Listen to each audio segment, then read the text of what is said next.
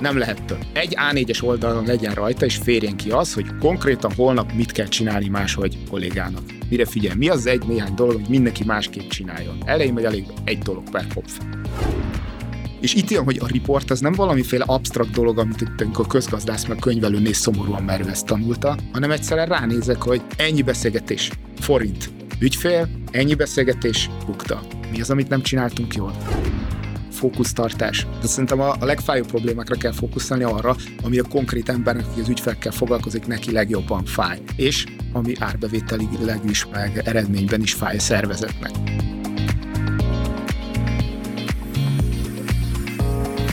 Mitől lesz egy cég sikeresebb a többinél? Mi kell ahhoz, hogy egy vezető úgy építse fel cégét, hogy az fenntarthatóan működjön, miatt folyamatosan növekedni is képes? Vagy éppen ahhoz, hogy egy vágyott szint elérését követően a vállalkozás magabiztos lábakon álljon, akár nélküle is? Mit és hogyan kell átgondolni, majd folyamatokba ültetni, hogy egy jól működő cégünk legyen? Milyen hozzáállás és gondolkodásmód vezet el mindenhez? A Cégépítőkben célunk, hogy magyar vállalkozói történeteken keresztül bemutassuk nektek, ők honnan, hová jutottak el. Szó lesz mindsetről, praktikákról, necces helyzetekről és felemelkedésekről. Beszélgető társaim betekintést engednek, mit és hogyan építettek fel cégükben, milyen folyamatokat és rendszereket fejlesztenek a mai napig. Na és persze, hogy ezeknek milyen eredménye van a vállalkozásukban. Minden részben eltérő témakör, iparág, cégméret és motiváció szerint hívunk meg vendégeket. Olyanokat, akik mondhatni igazi cégépítők. Maradj velünk, és ismerd meg történetük, inspirálódj, tanulj és fejlődj. Én Egerszegi Krisztián vagyok, a Minicérem cégépítője, és ez itt a Cégépítők Podcast. A podcastot eléred minden platformon és a YouTube-on is. Hallgasd a kedvenceden és kövesd be a sorozatot. Találkozzunk a következő adások során is. A Cégépítőket a Minicérem támogatja. A mai alkalommal egy különleges vendéggel fogok beszélgetni itt a Cégépítő Podcastban. Ő az, aki Magyarországon a legrégebb óta foglalkozik Minicérem ügyfelekkel. Annak ellenére, hogy nem épített céget, szerintem az egyik legtöbb tapasztalat van a birtokában. Ő az egyik kollégám, Benc Attilának hívják, akivel talán a legtöbbet lehet vagy mellettem, vagy előttem, vagy utánam a Minicérem kapcsán találkozni. A videókat, tréninganyagokat tőle hallgathatjátok. Ő az ember, aki szerintem minden pozíciót végig próbált, és a Minicérem története során ügyfelekkel kezdett, ügyfélszolgálat, tanácsadás, értékesítés, vezetői pozícióban is volt, tréning, edukációért felel, úgyhogy úgy gondolom, hogy a mai nap nem csak egy konkrét példát, hanem nagyon sok izgalmas sztorit fogunk hallani, az, hogy hogyan és mint lehet egy jó rendszerben való gondolkodással egy ká ká vé életén segíteni itt Magyarországon. Úgyhogy köszönöm szépen, Attila, hogy itt vagy, üdvözöllek. Nagyon szépen köszönöm a kedves szavakat. Én megmondom, hogy én másképp jártam ehhez a sztorihoz hozzá. Én imádom, a, amikor így belelátok egy picit valaki másnak a cégnek az életébe, hogy zajlanak folyamatok, hogy működnek, és így már azt vizionáltam, amikor idefele jöttem, hogy alig, hogy a stúdióba belépek, gyakorlatilag ilyen százával jönnek majd a kommentek a Cégépítők Facebookra, hogy azonnal ki kell vinni az embert a stúdióból, mert hát így cégépítő. Hát így gondoltam arra is, hogy esetleg hozok egy ilyen cégalapító valami okiratot, hogy valamit, hogy hát akkor beengednek, de végül is annyiban maradtunk, hogy nyitva hagytam itt egy ablakot itt hátul, úgyhogy ha nagyon szuper szoros kérdés jön, akkor, akkor annyi, hogy...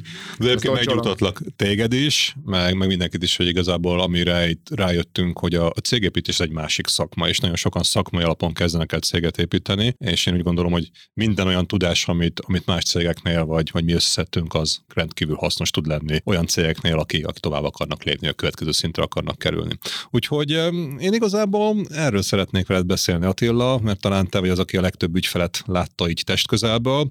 Mik azok azok a dolgok, amiket szerinted itt érdemes lenne behozni, miről lenne érdemes beszélni? Konkrét ügyekről beszéljünk, vagy inkább nézzük meg azt, hogy mik azok, amik az emberek fejében ott vannak, hogy hát nekem nem kell rendszer, jó van az úgy, ahogy most is működik a cégünk.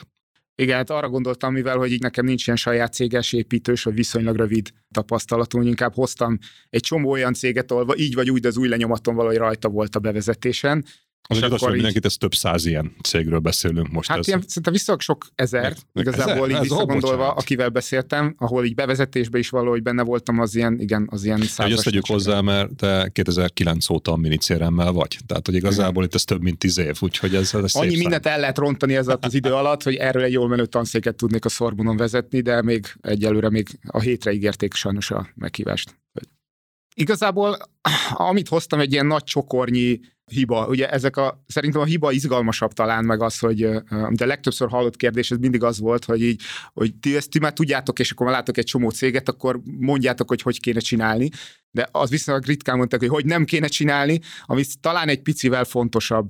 Aztán majd meglátjuk, hogy mennyire fog ez működni. Szerintem abban a szempontból nagyon jó páros vagyunk, hogy ilyen A, én tudom, hogy te ilyen Tonhauser László ilyen praktikummal állsz mindenhez, és az árbevételt, meg a konkrét dolgokat akarod, praktikus hasznot akarod látni mögötte, én meg nagyon szeretem az ilyen heuréka élményt látni. Tehát azt látni, amikor valakinek, nálam nagyon lassan megy be a fény, lehet ezért is van, mikor azt látom, hogy valaki megérti, hogy hát tényleg ez így működni fog, és ez is zseniális lesz.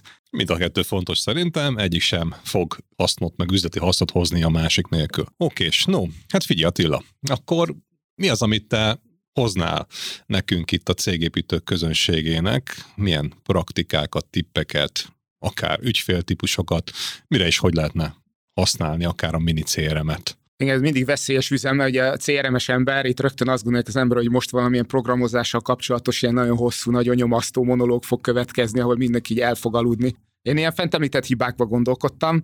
Tehát amit látni szoktam, hogy bizonyos mondatok ismétlődnek, és ez élek a gyanúperrel, hogy azért van, mert bizonyos dolgokban egyszerűen vannak ilyen hiedelmeink.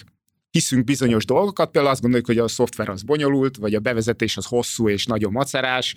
Ne, ezek inkább ilyen félelmek. Természetesen másnak van ilyen, tehát nekem sose volt ilyen, ezt csak így olvastam újságban, meg podcastokban hallgattam esetleg erről. Hoztam néhány ilyen mítoszt, ami ilyen cégvezetők között azt látom, hogy ilyen nagyon jellemző volt, így a bevezetések alatt, és így hoznék rá néhány ilyen hát konkrét szituációt, amikor ott azzal valahogy megdőlt az a mítosz, vagy azt láttuk, hogy van benne igazság, de valami más, más szempontból érdemes megközelíteni. Az első, amit talán a legtöbbször hallottam, ez, a, ez nagyon nagy macera, nagyon nagy gáz. Tehát ezt így bevezetni egy ilyen rendszert, az problémás, rengeteg időt, erőforrást, pénzparipát, fegyvert fog kívánni, és akkor nem lesz időm a minden másra. Különösen akkor szokott ez jönni, amikor talán ez neked ilyen, tudsz ezt kapcsolódni olyan cégvezetőknél, akik akkor vannak egy flow élményben, amikor így intézkednek, pörögnek, elintéznek, és ilyen viszonylag nagy oktánszámon mennek, és így egy nap elintéznek tizenötször annyi dolgot, mint mások. Viszont ebben nem feltétlenül látják, hogy hogy fér az belőle, amikor leülök, végig gondolok üzleti folyamatokat, végig gondolom azt, hogy mi az, ami hiányozni szokott, mi az, ami tízből kilencszer így utólag tudom kikotorni valahonnan, hogy hú, gyerekek, ezt nem így kellett volna csinálni, vagy most ezt lehet, hogy jobb lett volna elkerülni, vagy másképp kezelni, vagy ha ott lettem volna, én nem így csináltam volna. De be mindenki benne van, nem? Tehát egy kicsit így, aki pörgeti és viszi a cégét, az nem tud nyugodtan ülni, és mindig van egy csomó teendője, tehát valószínűleg naptárjában nincs annyi hely, amennyi bejegyzés kéne egy napra. Ez biztos így van, de én, ugye én azt látom, hogy vérmérsékletben van nagy különbség, és van, aki egyszerűen higgadtabb, meg nyugodtabb, meg eleve az egész életét sokkal jobban tervezi, meg szervezi, van, aki meg kevésbé. Én persze az utóbbi vagyok, tehát hogy én arról tudok a saját élményről beszámolni, amikor így minden káoszban van körülötted. Valószínűleg ezért is vagyok most itt, hogy ilyen rendszereket szeretek építeni. Aki így eszembe jutott ennek kapcsán, mondok pár céget így névvel is, hát ha az talán segít, és akkor, eh, ahol ugye mondtam, új lenyomatom, valahogy rajta volt a bevezetésen, aztán majd a Facebookon megnézzük a kommentekbe, hogy ezek mennyire volt jó választás, vagy mennyire végre megtaláltuk Attilát, és akkor elő lehet venni, így ez lesz a vége. A Gyuláék, Török Gyuláék á bé zé Drón Kft., ők ilyen, baromi izgalmaséként ilyen mezőgazdasági drónokkal foglalkoznak, meg ehhez való oktatásukat tartanak, tehát azt, aki kezeli ezt a drónt. Ugye én a videók oldaláról ismerem inkább ezt a drónos történetet, de borzasztó izgalmas. Viszont emlékszem, hogy amikor elém került először az adatlapjuk, hogy a saját mini cé er em-ünkben, akkor ott olvastam, hogy írt az értékesítő kollega, hogy fú, itt egy kicsit aggódom, mert nagyon tudja, hogy mit akar, nagyon konkrét elképzelése van a Gyulának, de azt is mondta, hogy fú, azért elég egyéni történet vagyunk, egyedi szervezet, és nem hiszem, hogy lesz olyan rendszer, amit így ránk lehet igazítani. Tehát ez volt a felütés, és rögtön utána a következő meetingen pedig azt hangzott el, hogy jó, vágjunk bele, annyi van, hogy jövő héten az egész csapat kint lesz offline terepen, vagyunk egy rendezvényen, ugye ezzel nem fogunk tudni foglalkozni. Ez, amit hallani akarunk, tehát amikor így leülünk, és akkor most akkor végre rendet teszünk a cégben, ugye ez, amit szeretne a tanácsadó hallani. Most egy hétig nem hallasz rám, köszönöm szépen, majd folyt köv. Jó indulás, azt elveszük a kezdeti lelkesedés utána, ugye? Még sose hallottam ilyenről. De hogy ez, ez általában hogy le, nem természetes a mosoly ilyenkor a tanácsadónak. A Fanni kollégám azt csinálta, amikor ez volt, hogy akkor így jó, akkor nézzük meg, hogy ott konkrétan miért mentek oda, mi a konkrét mérhető eredménye ennek a rendezvénynek, mit akartok, hogy ebből kiessen. Jellemzően itt az szokott történni, hogy valamiféle értékesítés a cél, és akarom, hogy gyűjtsek érdeklődőket, olyanokat, akik esetleg partnerek, beszállítók lehetnek, tehát valami kapcsolatot építsek.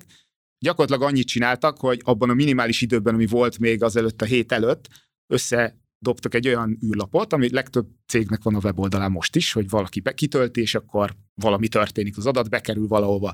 A csavar az, hogy jellemzően ezek az űrlapok úgy működnek, hogy amikor valaki kitölti, akkor kapok egy e-mailt. Ez nem annyira nagy segítség, amikor nem voltam egy hétig irodában, és az összes e-mail, amit akkor kaptam, még nem tudtam vele foglalkozni, mert offline voltam, nyilván ügyfelekkel, érdeklődőkkel beszéltem. Még arra ráteszük azt a száz e-mailt, amit ott menet közben szereztem, hogy próbáltam regisztrálni a potenciális érdeklődőket. A különbség az volt, hogy a minicérelmes űrlapot csináltak, ami aki ott beregisztrált, az azonnal kapott válasz e-mailt, bekerült a megfelelő mappában a saját minicéremükben, és gyakorlatilag, amikor visszaértek következő hét elején, akkor már minden kollégát egy ilyen lista fogadott, hogy kit mi miatt kell hívni, volt rá autóta emlékeztető, tehát gyakorlatilag volt már egy sorvezető kész. És akkor ez egy ilyen jó feelinget adott, hogy még ezzel nem is csináltak szinte semmit vele, de már az első hét után, úgyhogy teljesen mással foglalkoztak, már ott valami konkrét dolog volt, és érdeklődők voltak, tudták. Tehát nekem a, ugye azt szoktam mondani, mi, a, mi segít nekem eldönteni, hogy holnap kit hívjak először. Abból a tizenöt e-mailből mit olvassak el először. És általában ez, ami érdekes módon nem valami nagyon absztrakt elvon dolog szokott hiányozni. Kollégák ezt szoktak kérdezni, hogy jó, miben fog ez nekem segíteni holnap reggel, amikor elkezdem a munkát. És egyébként ennél az esetnél ugye teljesen logikus, kimennek egy rendezvényre, azért mennek oda, mert érdeklődőket akarnak begyűjteni, mi ebbe a meglepetés, semmi.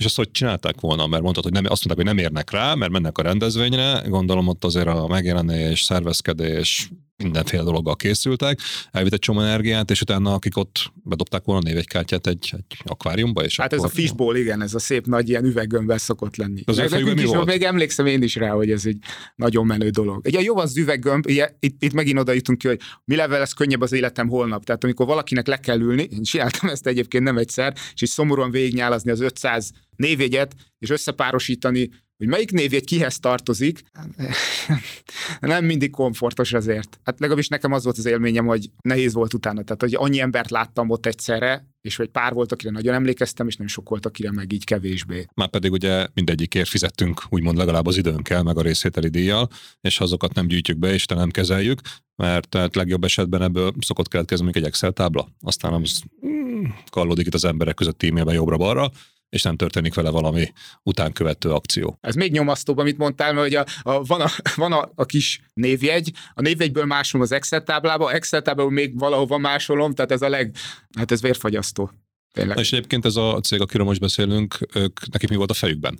Kimennek el a rendezvényre, ezért nem érnek rá majd rendszert bevezetni, és utána volt valami elképzelés, hogy akkor mi fog történni? A cé er em kapcsán gondolod? Vagy nem, a, a, vagy úgy, a... egyáltalában az érdeklődőkkel, mert ebben szerintem a, ebbe a hibában nagyon sokan belesnek, hogy jó, kimegyünk, aztán majd várjuk a csodát. És akkor az mégsem jön. Hát igen, az ritkán történik meg, hogy valaki oda is kézrátéttel már értékesítek, és akkor szalad egy zsák pénzzel utánom, amikor pakolom el a, a molinót, meg mindent a, a parkolóban. Nyilván volt valamiféle koncepciójuk rá. Ugye egy Gyuláról azt kell tudni, hogy a sorozatvállalkozó ez már többedik cége, tehát amikor idejött hozzánk, nagyobb az volt a felütés, hogy előző céget megcsináltuk, és annyi munka volt vele, amit neki kell csinálni, hogy most valami olyan megoldást akar, ne kelljen minden egyes dologban neki ott lenni, kézzel belefolyni, ellenőrizni, átnézni, delegálni, tehát hogy valahogy erre legyen valamiféle keret, ami egy ilyen biztonsági háló mindenkinek. Ez, erre volt elég jó elképzelésük, csak itt igazából a módszer hiányzott hozzá, meg az a, az a rendszer, ami ezt, ami ezt valahogy így alám teszi azt, hogy én csak beleülök, és szakemberként azt csinálom, amiben én jó vagyok. Tehát amihez kell az ember. És minden más egyebet, az, hogy automatikusan bekerüljenek az adatok, hogy megkapja a figyelmeztető megfelelő ember, kit mikor kell hívni, mivel kell hívni, egy kis jegyzetet hozzá lehet, és én tenni, hogy ő volt, aki vörös hajú volt, és egy kutyával érkezett, vagy tudom is én, amiről emlékezni fog rá, hogy miért az az egy ember volt, és akkor tudni fogja, hogy ő igen, mit mondott, mi volt az igénye. Ezekre nem volt igazából rendszerük vagy megoldásuk. Meg nyilván azt így manuálisan feldolgozni, amit mondtam az előbb, ezeket a, a névjegyeket, meg az Exceleket, amikor végigálltad egész napot, nem, nem annyira komfortos. Hát igen, mert ha belegondolunk, akkor az rengeteg időt, energiát fog elvinni még pluszba, és hát igen, ha senki nem szereti, akkor egy nyögönyelősen halad, leginkább nem is ha történik meg, és akkor innentől kezdve akár mondhatjuk azt, hogy rengeteg időt, energiát dobtunk ki az ablakon. És itt náluk mi volt az a dolog, ami miatt sikerült fejben átállni arra, hogy most nem érünk rából, oké, okay, erre a konkrét eseményre, mert ha jól értem, itt volt egy konkrét esemény, és egy konkrét célt lehetett mellé rakni, vezessük be a rendszert, és itt ki tudták próbálni élesben, hogy működik-e vagy nem. Szerintem az volt, amit három mondattal előbb mondtál, ez a legalábbis időben, ez nagyon érdekes, hogy ezt mondtad, hogy a legalábbis időben megfizettük az árát azoknak az érdeklődőknek, de mindenkinek az ide a legdrágább, ugye mindig az van, hogy így, hát nincs időm rá. És igazából, ami ugye a kivennete lett ennek az egésznek, az az, hogy gyakorlatilag itt képzések vannak, tehát a képzéseknek a, ott is ilyen hasonló űrlapos megoldása. Egyébként azt oldották meg, hogy gyakorlatilag egy program, programszervezői szerep, egy programszervezői szerep, az kitalálni, hogy pontosan melyik képzés hogy telik, hány fő van rá, mi az, amit jobban kell tolni, mi az, amire jobban kéne hozni érdeklődőt, mert még kevesen vannak, úgy nem fogja megérni nekik, és ezt állították első körben rendszerbe, hogy gyakorlatilag, amikor valaki regisztrál egy ilyen képzésre, akkor ott így a háttérben elindul az egész regisztrációs folyamat, tehát megkapja a részleteket, mikor, hova kell menni, mivel számoljon, milyen előleget, mikorra kell utalni. De házonből megfelelő ember azonnal látni fogja, hogy akkor ezen a képzésen már hányan vannak, tehát ezt azt gondolom, hogy elég önjáróra megcsinálták. Egyébként több, majdnem, hogy ezer, amennyire emlékszem, ahogy mondták, majdnem, majdnem ezer órát töltenek most a rendszerben havonta. Ami valamit csak jelent, hogyha onnan indultunk ki, hogy az időben megfizettük, tehát drága az időnk, és akkor így oda valahogy mégis beleteszik ezt az időt, tehát ez a produktivitás úgy tűnik, hogy visszajött nekik. Egyébként az, bocsánat, a kérdésre nem válaszoltam. Nézd el nekem, majd lesz még ilyen, majd mindig kacsincs kettőt, és akkor tudni fogom, hogy még a tizenkét perc előtti kérdésre nem válaszoltam, hogyha ez így jó. A, vá- a kérdésedre az a válasz, hogy mi volt a fordulópont. Konkrétan azt mondta Gyula, hogy egy kicsit így tologatta maga előtt ezt az egészet, meg hogy igazából a, ott a rendezvényen valóban nem foglalkoztak konkrétan a cé er em bevezetéssel, mert hogy ott ügyfeleztek, beszélgettek, kapcsolatot építettek. Hazament, és akkor vasárnap mondta, hogy így érezte a fejében, hátul ott zavarta valami, hogy ezzel valamit itt kezdeni kellene most, és azt mondta, hogy először saját magamat kellett rávenni rá, jó, most akkor leülök, végig gondolom, hogy igazából mit is akarok ettől az egésztől, mi az a konkrét kimenet, amit látni akarok három-négy héten belül, hova akarom, hogy ez kifusson, utána mennyire akarok kivonódni, vagy bevonódni ebbe az egész cégbe.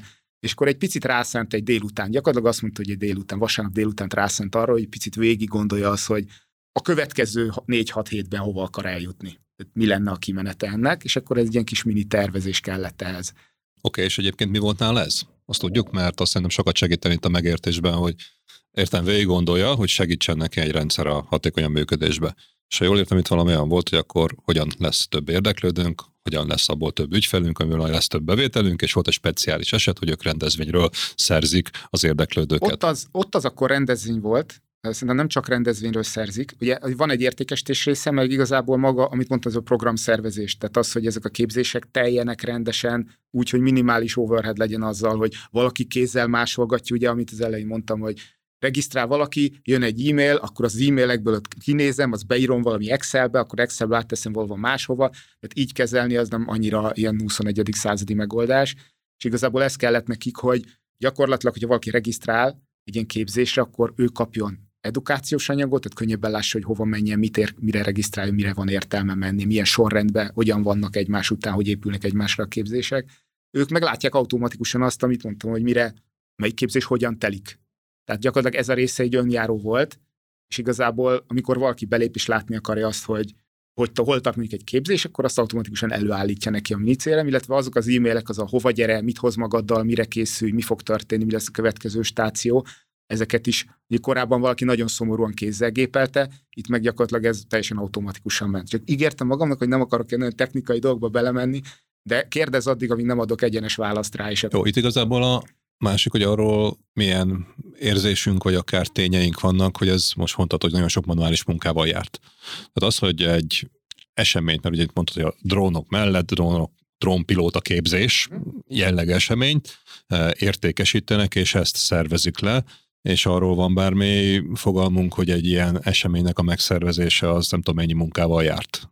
Meggondolom, nyolc e-mailben tizenkét Excel csatolmányt küldtek oda-vissza egymásnak, és utána még a részvevőknek is, és ha hirtelen valami változás volt, akkor kezdhették előről az egészet. Ennek mekkora volt az a emberi idő terhe, amit kvázi itt ezzel az automatizált megoldással csökkenteni vagy kiváltani lehetett. Ez picitán külön válik annyiban, hogy a programszervezői rész, meg az értékesítői rész, Hát a nagy általánosságban azt szokták mondani ügyfelek, amikor erről van szó, hogy valahol ilyen másfél-két óra, másfél és három óra között telik egy nap az e-maileknek a szöszmögésével. Tehát az, hogy elolvasom, feldolgozom, végiggondolom, elkezdem megírni azt az e-mailt, hogy valahol ez így néz ki ember, ember óra, tehát nagyjából három. Legyen az mondjuk azt, hogy egy óra per munkatárs, tehát egy ember óra per nap, az öt ember óra per hét, az húsz ember óra per hónap, itt azért már szomorúak a tekintetek, és, és így vannak öten, akkor utána nagyon borúsan áll fel az asztaltól, aki ezt kimatekozta. Tehát, hát az ugye már száz ember óra, az már majdnem egy teljes ember hónap. Ez relatíve sokba kerül. Tehát hogy az egy, egyik oldalon rengeteg idő, ami igazából olyan dolgokat telik sok esetben, hogy ugyanazt az e-mailt írják meg tizenháromszor, lásd mondjuk egy kiadott ajánlatnak utána járni, hogy akkor figyelj, milyen kérdésed van, mi hiányzik ahhoz, hogy dönts, és így tovább. Tehát, hogy valahogy utána nyúlni valakinek. Akár ezek a programszervezéshez, amit mondtam, hogy hova kell jönni a képzéshez, mire készülj, milyen kimenete lesz ennek, mit hoz magaddal. Ez is tipikus, amit így i kú-ból csinálja bárki, de minek csinálja i kú-ból, hogyha amúgy ezt már három-négy éve működik, van egy jó gyakorlat, pontosan tudják, hogy kinek, mikor, mit kell üzenni. És ha ezt kézzel írom meg, akkor az valószínűleg több is, mint másfél óra. Mekkorák voltak ők, amikor elkezdtek a rendszerben gondolkozni? Igen, ez egy friss cég volt, ugye ezt mondtam, hogy a, a, a Gyula előző cégéből akkor, nagyjából akkor mozgott ki, és akkor kezdte a nagyobb időt, energiát, figyelmet ide tenni erre a drónos projektre, és akkor eleve, ez gyakorlatilag ez egy friss történet volt, tehát hogy ez ilyen teljesen te nem az ott, úgy üzletárként lehet felfogni. Aha, de nem az ott, hogy három éve csinálták, és akkor belefáradtak meg, kikészültek, nem, nem jött, hogy nem ment be, hanem inkább az elején volt, és elején megfogták ezt a problémát. Nagy volt a munkakedv, igen. Aha, értem. És innentől kezdve, hogy jutottak el ezzel, azon kívül, hogy több mint ezer órát benne töltenek a rendszerbe, és ezt használják, ez ugye mondtuk valamit jelent, de cég szinten van arról bármi információnk, hogy mennyi rendezvény, mennyi ö, oktatásszervezés, bármi mennyi időt tudnak spórolni a kollégák, miért használják boldogan a rendszert? Hát amit látunk, az az, hogy ö, hát azt mondom, hogy ők miért használják boldogan, mert viszonylag kevés olyan dologra kell használni, amiről eddig beszéltünk. Tehát az ilyen manuális pötyögés, meg kézzel írogatok ezt, azt arra, arra nincs szükség. Jó, azt kiváltja egy az egyben a rendszer. Hát lényegében igen. Erről majd egy picit később lesz szó, ezek a nem lövöm le. Okay. Igen, nem lövöm le most, de hogy, hogy az, hogy vezetőként hogy tudom magam kiszervezni, és nekem mindenhova magam oda nyúlnom, az a következő, meg a következő utáni ilyen témánál is majd elő fog kerülni. Náluk szerintem, ami az ő részéről igény volt, igazából ez, amit mondtam, hogy ne, hogy ne kelljen minden egyes dologba a kézzel belefolynia. Nagyon konkrétumokat nem tudok, de hogy most vele nem beszéltem egy ideje, de ilyen tizen sok munkatárs dolgozik ott, tehát tíz plusz embernek a munkáját átlátni, ellenőrizni, riportálni, számokat látni, rendezni napokban, hogy az volt az, hogy ebben a lehető legkevesebbet kell neki belefolynia. Vagy csak azzal tudjon foglalkozni, ami tényleg vezetői szemet kíván, és ne ilyen manuális dolgokkal, amik inkább csak égetik az időt. Uh-huh, értelek. Okés. És magyarán itt az volt a lényeg akkor talán összefoglalva, hogy bejött egy új cég ötletével, egy új dologgal, aminek trendi is volt, és erre ő már fölépítette fejben azokat a dolgokat, hogy mit szeretne csinálni, és azt mondta, hogy akkor nem hajlandó belemenni abba a dologba, hogy kezdjük el józan paraszt észre, manuálisan csinálni, mert lehet, hogy akkor nem tud volna tovább nőni a cég, mert egyszerűen elakadnak az adminisztrációs teher alatt. És ebből lett az, hogy először rendezvényen próbálták ki, és ott nagyjából az első hét alatt már működés közben látták, hogy hozza azt az eredményt, hogy nem kell feldolgozni papíron, e-mailben, Excelben akárhogy az érdeklődőket, és utána a rendezvényszervezésbe tudták ezt tökére fejleszteni, hogy, hogy megsporolják azt a nem tudom én napi egy, heti öt, vagy akár még lehet, hogy több órát per koponya azon, hogy az emberek nem fölösleges adminisztrációt végeznek. Igen, meg ami szerintem egy fontos momentum volt nála, hogy amit mondtam az elején, hogy aki ilyen intézkedő típusú ember, hogy ilyen szeret, egy ilyen flowban van, akkor hogyha tárgyal, elintéz, probléma, megoldás, probléma, megoldás. És ez ilyen zseniálisan jó, ez tényleg irigylésre méltó valaki ilyen. Mi ezzel a probléma, hogyha én vagyok a cégnek a feje?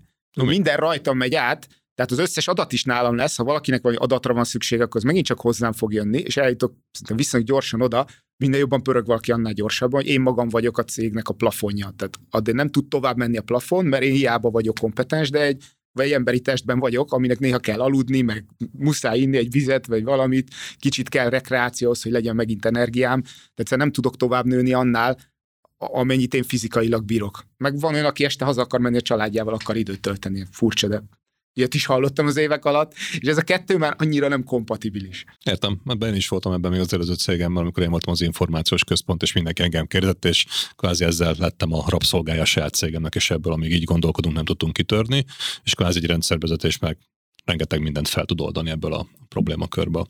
Okés, van-e még bármi, amit erről a típusról, vagy erről a, a problémáról érdemes lenne kihangsúlyozni? Hát talán annyi, hogy amit legtöbbször hallottam tőlük mondat, az a Attila nagyon jó, nagyon örülök, hogy itt a projekt, annyi nekem most beesett egy, egy es o es meeting, jó, úgyhogy csináljátok csak, és akkor uh, majd én ránézek, hogy mi történt. Ugye ezzel mi a probléma, hogy a te vagy a középpont, tehát rajtad keresztül megy minden, meg te intézd a legtöbb dolgot, és pont te nem vagy ott.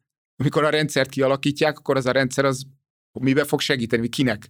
Ez ugyanúgy megint hozzád fognak menni mindennel, tehát az, aki a csomópontja ezeknek az információknak, akár a C E O, akár egy irodavezető, az, tehát annak ott kell lenni.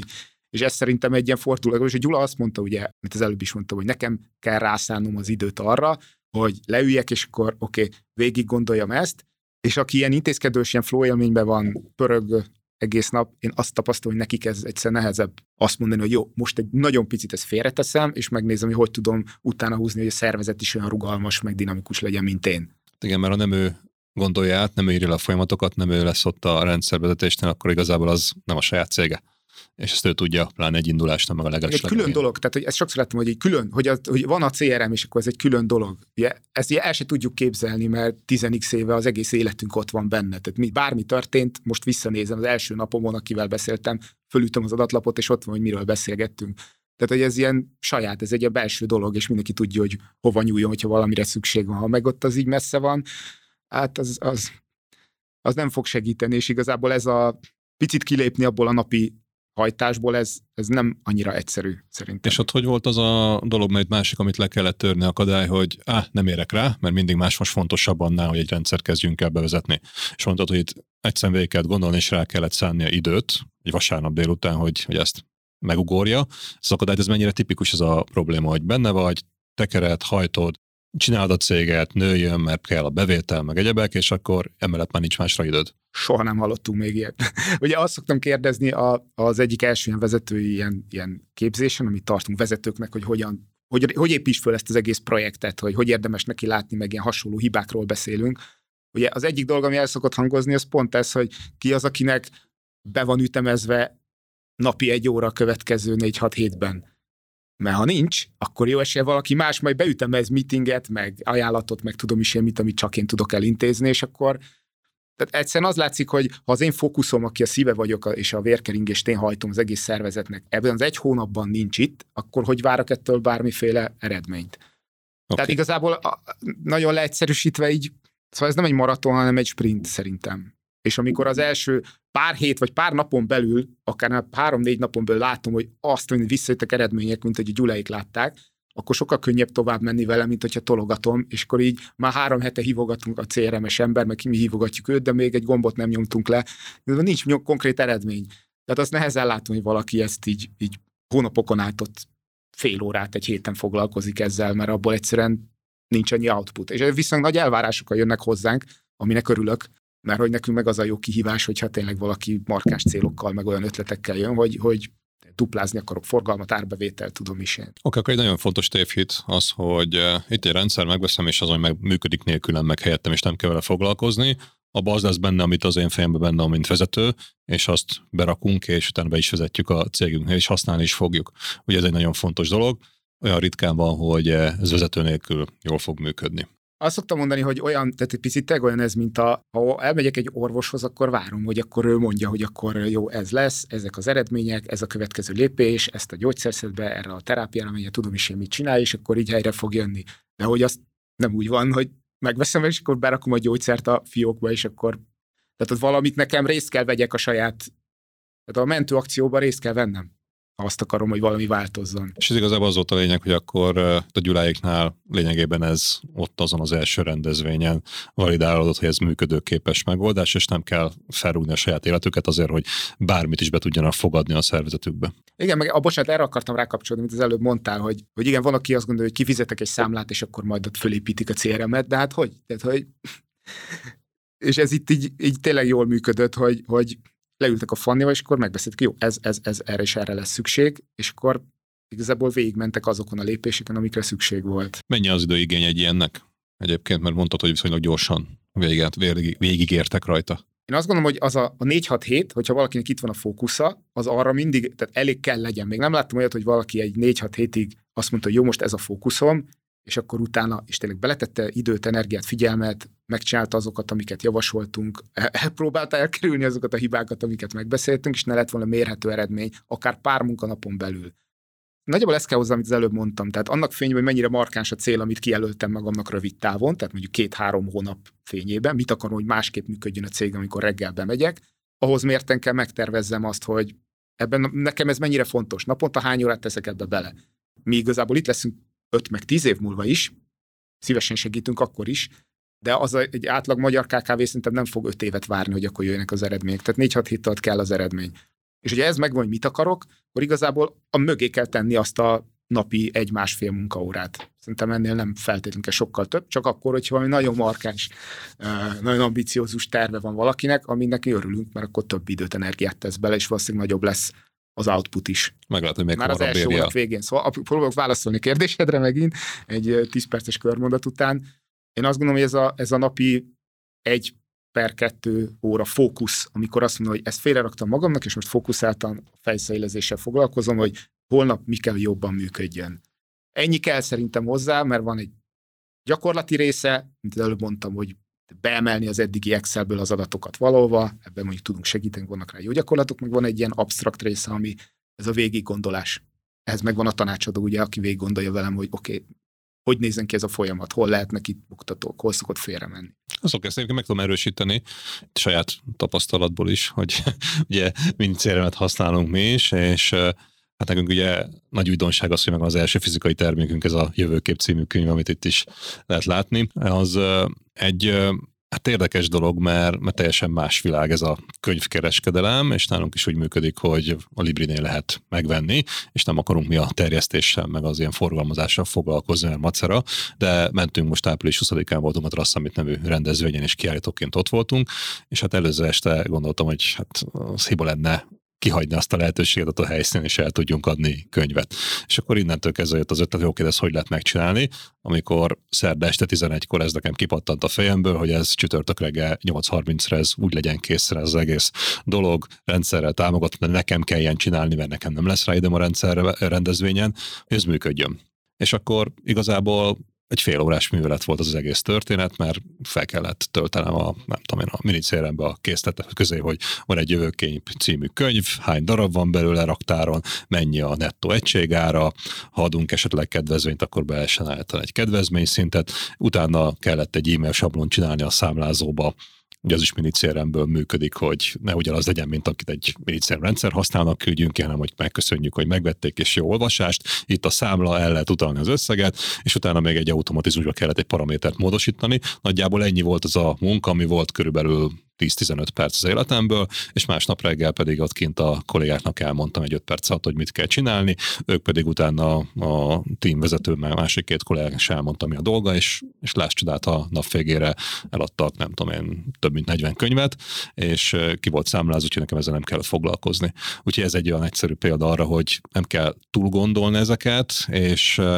ezért fontos, hogy egy rugalmas megoldásod legyen, ami kvázi azonnal működőképes, és meg tudod benne valósítani az ötleteidet. Ezt nem beszéltük meg, de köszönöm szépen, ilyen parlamenti napló szintű ilyen alákérdezés volt, mert a következő téma pont ez a túl sok dokumentáció kell, túl sok macera, úristen, ez ilyen rengeteg mindenre lesz szükség ahhoz, hogy ez működjön. Ez a második ilyen hiedelem, amit hoztam, ugye akikről is szó van, medenceművek, nézzenek utána, akinek még nincs medencéje, vagy van és újítani kéne Facebookon. Ez egy tipikus családi vállalkozás, és ezeket így én nagyon szeretem abból a szempontból, mert ott látom, hogy itt konkrétan van egy család, és az ő életüket kell úgy, körbe kell építeni a céget úgy ilyen rendszerekkel, meg biztonsági hálókkal, hogy ott így minden működjön, a család is megmaradjon, meg rendben legyen, gyerekekre mindenre jusson idő, meg egyébként profit, profitábilis legyen a cég. Nagyon érdekes, mert úgy találkoztam velük először, hogy eljöttek az egy, még akkor ilyen offline képzéseink voltak, eljöttek, hogy hát volt ez a cé er em, meg is csináltuk a bevezetést, és akkor össze is raktuk egy folyamatábrába, hogy mit, hogy kéne csinálni, de hogy nem működik. Valahogy ez nem megy, srácok, nem akarják használni, nem, nem, nem áll ez így össze. És akkor kérdeztük, hogy oké, okay, hogy néz ez ki, segíts egy picit. És akkor kiderült, hogy egy ilyen tizenhat á négyes oldalnyi ilyen folyamatábra volt, meg ilyen kusza, ilyen elágazások, meg minden volt, ami egyébként így menő, hogyha ez valaki ilyen szinten átlátja. Mi ezzel a probléma? Hogy az az ember, aki ott áll, és van előtte tizennyolc nem fogadott hívás, meg harminc e-mail, az nem fogja a tizenhetedik oldalon kikeresni a folyamatábrába, hogy most akkor mibenre kéne csinálni, hanem azt mondja, hogy jó, hát ezt majd akkor hétvégén végigoldalom, és csinálja tovább ugyanúgy, ahogy minicérem előtt. És ott annyit csináltunk, hogy oké, okay, egy á négyes oldal, nem lehet több. Egy á négyes oldalon legyen rajta, és férjen ki az, hogy konkrétan holnap mit kell csinálni máshogy kollégának. Mire figyelj, mi az egy dolog, néhány dolog, amit mindenki másképp csináljon. Elején meg elég egy dolog per kopf. És ugye róluk azt kell tudni, bocsánat, nem adtam kontextust. Mindenképpen vágjuk majd ki, nem adtam kontextust, ez csak így nem, nem, mehet, nem mehet ki az éterbe, hogy ezt kihagytam. Ugye medencés történet, és valamiért van egy ilyen mítosz náluk is, hogy ezzel nyáron lehet, vagy kell csak foglalkozni. Valójában télen is ugyanúgy lehet ezt építeni, meg intézni, és akkor egész nyáron lehetne lubickolni, de valamiért jellemzően, aki ezzel eszébe jut, az nyáron szokott lenni. Mivel jár ez? Ez egy erősen szezonális iparág. Magyarra fordítva, de májustól augusztusig gyakorlatilag ők alig alszanak, hanem non-stop jönnek, mennek, e-mailt írnak, beépítenek, tataroznak, tehát rengeteg munka van, és utána jön egy három-négy hónap, ami ilyen teljes uborka szezon szinte. És ez volt a kihívás is igazából, tehát azt láttuk ott, amikor beszéltünk, hogy valójában így fizikailag nem jutnak hozzá, hogy feldolgozzák a megkereséseket, nekik nem igény az, hogy rengeteg új érdeklődő legyen, nem egy marketing problémáról volt, hanem arról, hogy rengeteg megkeresés jön, az ajánlatokat megírni is macerás, tehát az is elég nagy erőforrást viszel, azt nem tudja csinálni az ember, az Attila, aki jön, megy és intézkedik, aki a feje az egész cégnek, meg szakmai vezető is. Ugye ez a klasszikus problémám, hogy ha, minden, ha nem adok ajánlatot, az nem úgy menő igazán, tehát azt úgy nem szeretnénk. Ha adok ajánlatot, az rengeteg időt viszel, ha adok ajánlatot, de arra már nincs idő, hogy egyenként mindenkit lekövessek, akkor gyakorlatilag saját magam alatti rakom a mágiát a cégem alatt, mert hogy teszem bele az erőforrást olyanba, ami nem fog visszajönni. Tehát ez a megtérülés. Gyakorlatilag dolgozom, és nulla megtérülés lesz, mert fizikailag képtelenség mindenkit fölhívni. Ugye onnan indultunk el egy fél órával ezelőtt, hogy túl nagy, túl sok minden lesz, rengeteg dologra lesz szükség. És valójában nekik egyetlen egy dolog volt, ami a megoldást jelentette. Csináltuk egy olyan automata emlékeztetőt, ami kiadott ajánlat után beállították hány nappal, hogyha nem volt konkrét kimenete annak az ügynek, akkor automatikusan utána nyúlt egy e-mailben a minicérem, hogy ahó, beszéltünk egy pár napja, kértél ajánlatot, csak jelezd vissza kérlek röviden nekünk, hogy aktuális ez még, keressünk, vagy nem aktuális, és ne keressünk emiatt. És volt két gomb az e-mailben. És ha az áldozat rákattintott, hogy igen, kerestek, rögtön jött a figyelmeztető minicérembe, hogy ha-hó, szitu van, őt hívjátok föl, mert érdekel. Ugye szemben azzal, hogy á bé cé sorrendben próbálom, vagy ki az, aki legidegesebben hívogat engem visszaívni az ötszáz elmaradozó ügyet, rögtön jött és kiemelte neki a rendszer, hogy őt kéne hívni, aki pedig, és talán a leggeniálisabb, aki azt mondta, hogy légy színe kerestek, az automatikusan kikerült egy olyan részébe, olyan listába az adatbázisnak, ahol tudták, hogy jó, ez most nem lesz releváns, riportban ott van, vissza tudom forgatni, amikor vége a szezonnak, vissza tudom nézni, hogy mi volt a közös ezekben az emberekben, kik mondták azt, hogy nem lesz jó. Hogy tudok őnekik is utána nyúlni esetleg jövő következő szezonban, vagy szezonon túl. Tehát lett belőle adat, amit tovább tudtak vinni, de akkor és ott nekik még annyi dolguk se volt, hogy kitegyék abból a listából, hogy velük kell foglalkoznom, abba, hogy nem releváns, hanem ez is automatikusan ment. És ez azért fájt, ha jól értettem, mert tavasszal akar mindenki medencét. Így van, tavasz-nyár, akkor gyakorlatilag forródrót is nem alszanak. És akkor már, akkor már hiába, mert akkor már valószínűleg majd jövő szezonba fog valaki kapni, viszont ha emiatt nincsen érdeklődő problémájuk, viszont onnantól kezdve, hogy mindenkivel oda-vissza telefonálgassunk, meg hívogatni, úgyhogy ő nem is veszi fel a telefont, mert nem akar majd nekünk nemet mondani telefonba, ezért adtak egy ilyen elegáns megoldást arra, hogy tudjanak nemet mondani azok, akiknek most valamiért nem aktuális a medence mégsem, és őnek nem arra ment az idejük, hogy azokat hívogassák, akik nem akarnak venni, hanem azzal tudtak foglalkozni, akivel konkrétan volt valami ügy. És akkor ebből hirtelen lett egy kis, gondolom, hatékonyságnövelés mellett, számszerű eredmény is a... Számszerűsítsük. Konkrétan azt mondták, amikor uh, következő év elején beszéltem velük, én képzés kapcsán, hogy, hogy uh, mi csak kis cég vagyunk, de tavaly árbevétel dupláztunk. Szerintem ennél jobbat nem... Tehát, ennél szebbet hallani, úgyhogy tényleg ez, tehát hogy nem vettek föl. Igazából egy, bocsánat, egy, egy apróság volt még, ami kiesett. Ugye rájöttek, erre rácsatlakozva, amit az előbb mondtál, hogy igazából ugye ott olyan szintű, tehát olyan konkrét értékesítés, hogy valaki ül egy irodában, és akkor értékesít, az nem volt, meg nem is volt igazából létjogosultság, mert folyamatosan ment, az Attila is intézkedett, csinálta a dolgát, maximum így lekövetni tudta a dolgokat, és így két dolog esett ki a első képzésből, az, hogy kell valaki, aki az ajánlatot csinálja helyette, tehát ezt delegálni kellett, ezt kiszervezték ügyesen, ezt gyakorlatilag képzés után azonnal megcsinálták, meg ez a fent említett megoldás kellett. Az első évben dupláztak egyébként, tehát konkrétan ezt ők mondták, van is való videóról velük a, a YouTube csatornánk, hogy, hogy első évben dupláztak, és aztán időről időre visszatértek. Válaszoltam a kérdésre? Igen, és akkor ezzel igazából egy, egy utálatos dolgot, amit nem is annyira szerettek, meg értelmetlen is volt, azt kvázi delegálták a rendszerre, mert az automata visszajelzés fogadása, vagy feladatkiosztás, hogy hívjál föl, azt megoldotta. A másik ugye ez, hogy akár emberre tudták, hogy milyen feladatot és milyen tevékenységet kell egy új emberre delegálni, úgy így az ajánlatkészítés volt. És még a másik, amit így mondtál, hogy az, hogy egy rendszerben volt minden információ, amikor nincsen csúcs szezon náluk, tehát ebben az őszi-téli időszakban, amikor nincs mit csinálni, ugye akkor sokan sírva fakadnak, hogy jaj, vége van a világnak, ők pedig tudtak készülni a következő szezonra azzal, hogy végignézték azt, hogy ki miért igen, meg ki miért nem jött be hozzájuk, és milyen kifogások, problémák vagy igények voltak, amiket nem tudtak kielégíteni, és innentől kezdve a következő szezonban meg célirányosan tudtak neki menni újra a piacnak. És akkor az, hogy évente duplázzuk az árbevételünket, azt szerintem akárhogy is nézem, az egy elég jó eredmény. Azt szerintem nagyon nagy menőség, főleg ilyen családi vállalkozásnál, és ugye az is benne van, ami hiszem egy kritikus pont, és ez ilyen nagyon, nagyon tetszett nekem, hogy ebben gondolkodott az Attila, hogy edukáció, tehát nem csak arról szól, hogy majd a következő szezonban akkor mit kezdünk velük, hanem amennyire láttam a ténykedéseket, hogy ebben tudatosan tesznek időt, energiát, hogy edukálják a célcsoportot gyakorlatilag arra, hogy amúgy ezt el lehet intézni úgy is, hogy nem ilyen kutyafuttában, meg rohanásban, meg úristen szezon közepén, hanem télen. Tehát igazából akkor is tudnak magyarra fordítva árbevételt generálni, amikor egyébként off-season, tehát nincs szezon, és amúgy úgy a többsége az iparágnak akkor nem tudom, ül szomorúan, vagy csinálja az ilyen karbantartás, back-office dolgokat, tehát ezzel tudatosan nem foglalkozik. Nekünk viszont onnantól, hogy ott van az egész adatbázis, nagyjából tudja, hogy ki miért jött, mit szeretett volna, mi az, amiből jött mondjuk több típusú megkeresés, céges vagy magán, ilyen, ilyen uszodák, meg ilyenekkel is dolgoznak, nem csak olyan, akinek a kertjébe kell a medence. Tehát azt is jobban tudták szortírozni, hogy akkor kire fókuszálnak, ki az, akivel érdemes most beszélni. Tehát az, az meg szabad szemmel látható összeg akkor, amikor kevesebb az árbevétel. Szuper, akkor igazából még új üzleti potenciált is ki Abszolút. Tudtak hozni ebből, meg a másik, amit nagyon sokszor hallok, hogy vagy inkább azt látom, hogy nem hallom, nem foglalkoznak vele, hogy aki egyszer nem jött be, annak vége, az kuka, az a satövet nem kell foglalkozni, és majd akkor következőben megint hoznak be új érdeklődőket a cégek, és akkor abból majd lesz bevétel.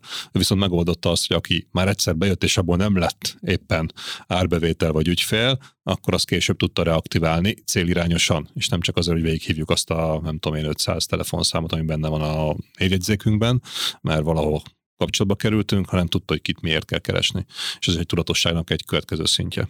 És ez egyébként, ezt, meg az, én imádom az ilyet. Tehát nagyon szeretem azt, amikor uh, ugye majd mindjárt jönni fog ez, megint spoiler, ez lesz a következő, hogy mi kicsik vagyunk ehhez, és amikor valaki pont fordítva így megcsavarja ezt, és azt mondja, hogy nem, mi kicsik vagyunk, és pont ezért zseniálisan jó, amikor elkezdem ezeket használni, és működnek olyan megoldások, ami azt gondolják sokan, hogy hát erre csak a Magyar Telekomnak erre van ideje, mert ott van egy irodaház hatszáz emberre, és valaki megcsinálja.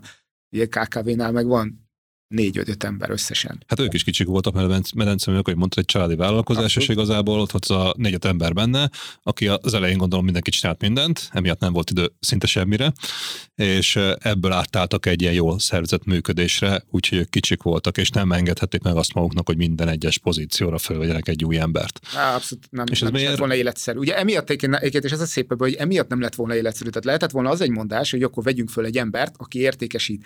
De hogy valójában, ugye az megint, aki már vett föl, az tudja, hogy keresni az embert, fölvenni, betanítani, akkor ha nincs rendszer, úgy betanítani, meg nincs konkrét onboarding folyamat, mert mondjuk még nem vettem föl ilyen pozícióra embert, akkor az kétszer annyi ideig tart. Szezonban, tehát ők, ez szezonban történt, ez egy nyári nap volt, amikor oda jöttek a képzésre, tehát akkor benne, ül, benne voltak ebben. Ez lehetett volna egy kimenet, de helyette akkor rájöttek, hogy oké, okay, erre most okosan oldjuk meg valahogy. Ez... És igazából nem kell. Tehát a mai napig sincs, amennyire én emlékszem, amikor erre beszéltem, ők nincs konkrétan. Tehát olyan ember van, akinek delegálja az ilyen back-office feladatokat, hogy ő terepen tudjon dolgozni. De nem olyan, mint nálunk, hogy... De idehogy ez akkor ez egy ez egy fontos dolog, hogy nem az van, hogy akkor a legegyszerűen tűnő megoldás, oké, okay, sok a dolgom, vegyek föl még egy embert, mert kevesebb lesz. Nem, azzal valószínűleg több lesz a dolog, mert őt vezetni is kell, betanítani is kell, számon kérni kell, és innentől kezdve még több dolgom lesz nekem. És ezért is van ez a mondás, hogy hát túl kicsik vagyunk, inkább egy embert veszünk föl, de ezek szerint plusz egy emberrel még több probléma tud a nyakunkba zúdulni. És akkor miért nem jó kifogás ez a túl kicsik vagyunk hozzá? Egy rendszerhez? Kettes számú, igen. Nagyon érdekes ez, mert hogy azt uh, igazából kétféle típusú céget látok nagyon sokat. Az egyik, akik uh, azt mondják, hogy nézd, mi egy családi vállalkozás vagyunk, nem akarunk tőzsdére menni, meg franchise-out, meg nem akarunk mindenféle grandiózus birodalmakat építeni, azt akarom, hogy este lássam a családomat, és ne örüljek meg, meg ne kapjak sztrókot negyven évesen, és jó hangulatban normálisan tudjunk dolgozni, úgyhogy nem örülünk meg, meg nem az van, hogy úristen, meg elfelejtettünk valamit.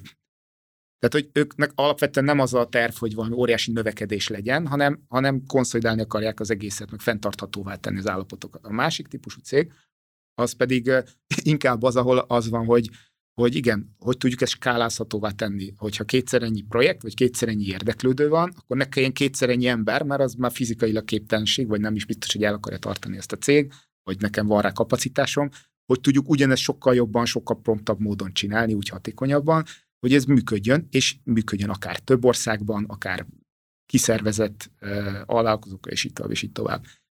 Ugye ennek az egyik oldaláról szokott ez gyakran jönni, hogy mi ez túl kicsik vagyunk, biztos ez csak a nagy cégeknek jó. Na, ami a mitosz ebben az az, hogy a tapasztalat az, hogy gyakorlatilag ugyanarra van szükségem mind a két típusú szervezetnek, csak más szemszögből. Ugye egy kis cégben az van, amit az Attiláiknál is itt mondtunk, hogy van három vagy négy ember, és ugyanazokat a szerepeket ugyanúgy el kell valakinek végezni, mint egy nagy cégben. Csak a nagy cégben meg tudok rá fizetni külön irodába három-négy embert, hogy csinálja a könyvelést, meg a pénzügyet, külön van két ember a há er, aki beszélget a kollégáimmal, és akkor nem nekem kell ott bábozni, és egyenként mindenkivel körben, hogy minden rendben van, meg jól működnek-e a dolgok. Tehát erre a rengeteg dologra egy nagy cégben van jellemzően azért kapacitás már, meg időerőforrás, még egy kis cégben nincs. Tehát a nagy cégben azért van szükség rendszerre, mert egy pont után fizikai képtelenség, hogy mindenki mindenkivel beszéljen, és azért vesznek el az adatok. Egyszerűen nem belátható már az egy ember számára, hogy valami adat megvan a szervezetben, ha megvan, kinél van, hol áll elő, hol kell legközelebb használni, tehát egyszerűen nem, nem jutok el odáig. Kis cégben meg az van, hogy ugyanezt három embernek kell csinálni. Tehát ahogy az Attiláról is beszéltem, hogy ő volt a szakmai vezető, ő volt kvázi az értékesítő, ő volt a back office ember, mert ajánlatot adott, még a pénzügyekkel is mókolt valamennyit, meg a, ellenőrizte is a munkát, amit az alvállalkozók megcsináltak. Tehát, hogy ott meg azért kell a rendszer, mert ha nincs rendszer, fizet, amit mondtam, én leszek a plafon. Olyan nem bír el többet a cég, és nem bír el több, és azért, hogyha akarok, bocsánat, levegőhöz jutni, azért kell kiszerveznem, meg azért kellene korszerű megoldások, meg egy, mert egyszerűen megállok, tehát nem tudok hova, hova tovább menni. És ha tovább menni, egyszerűen azt jelenti, hogy fenntartható a cég.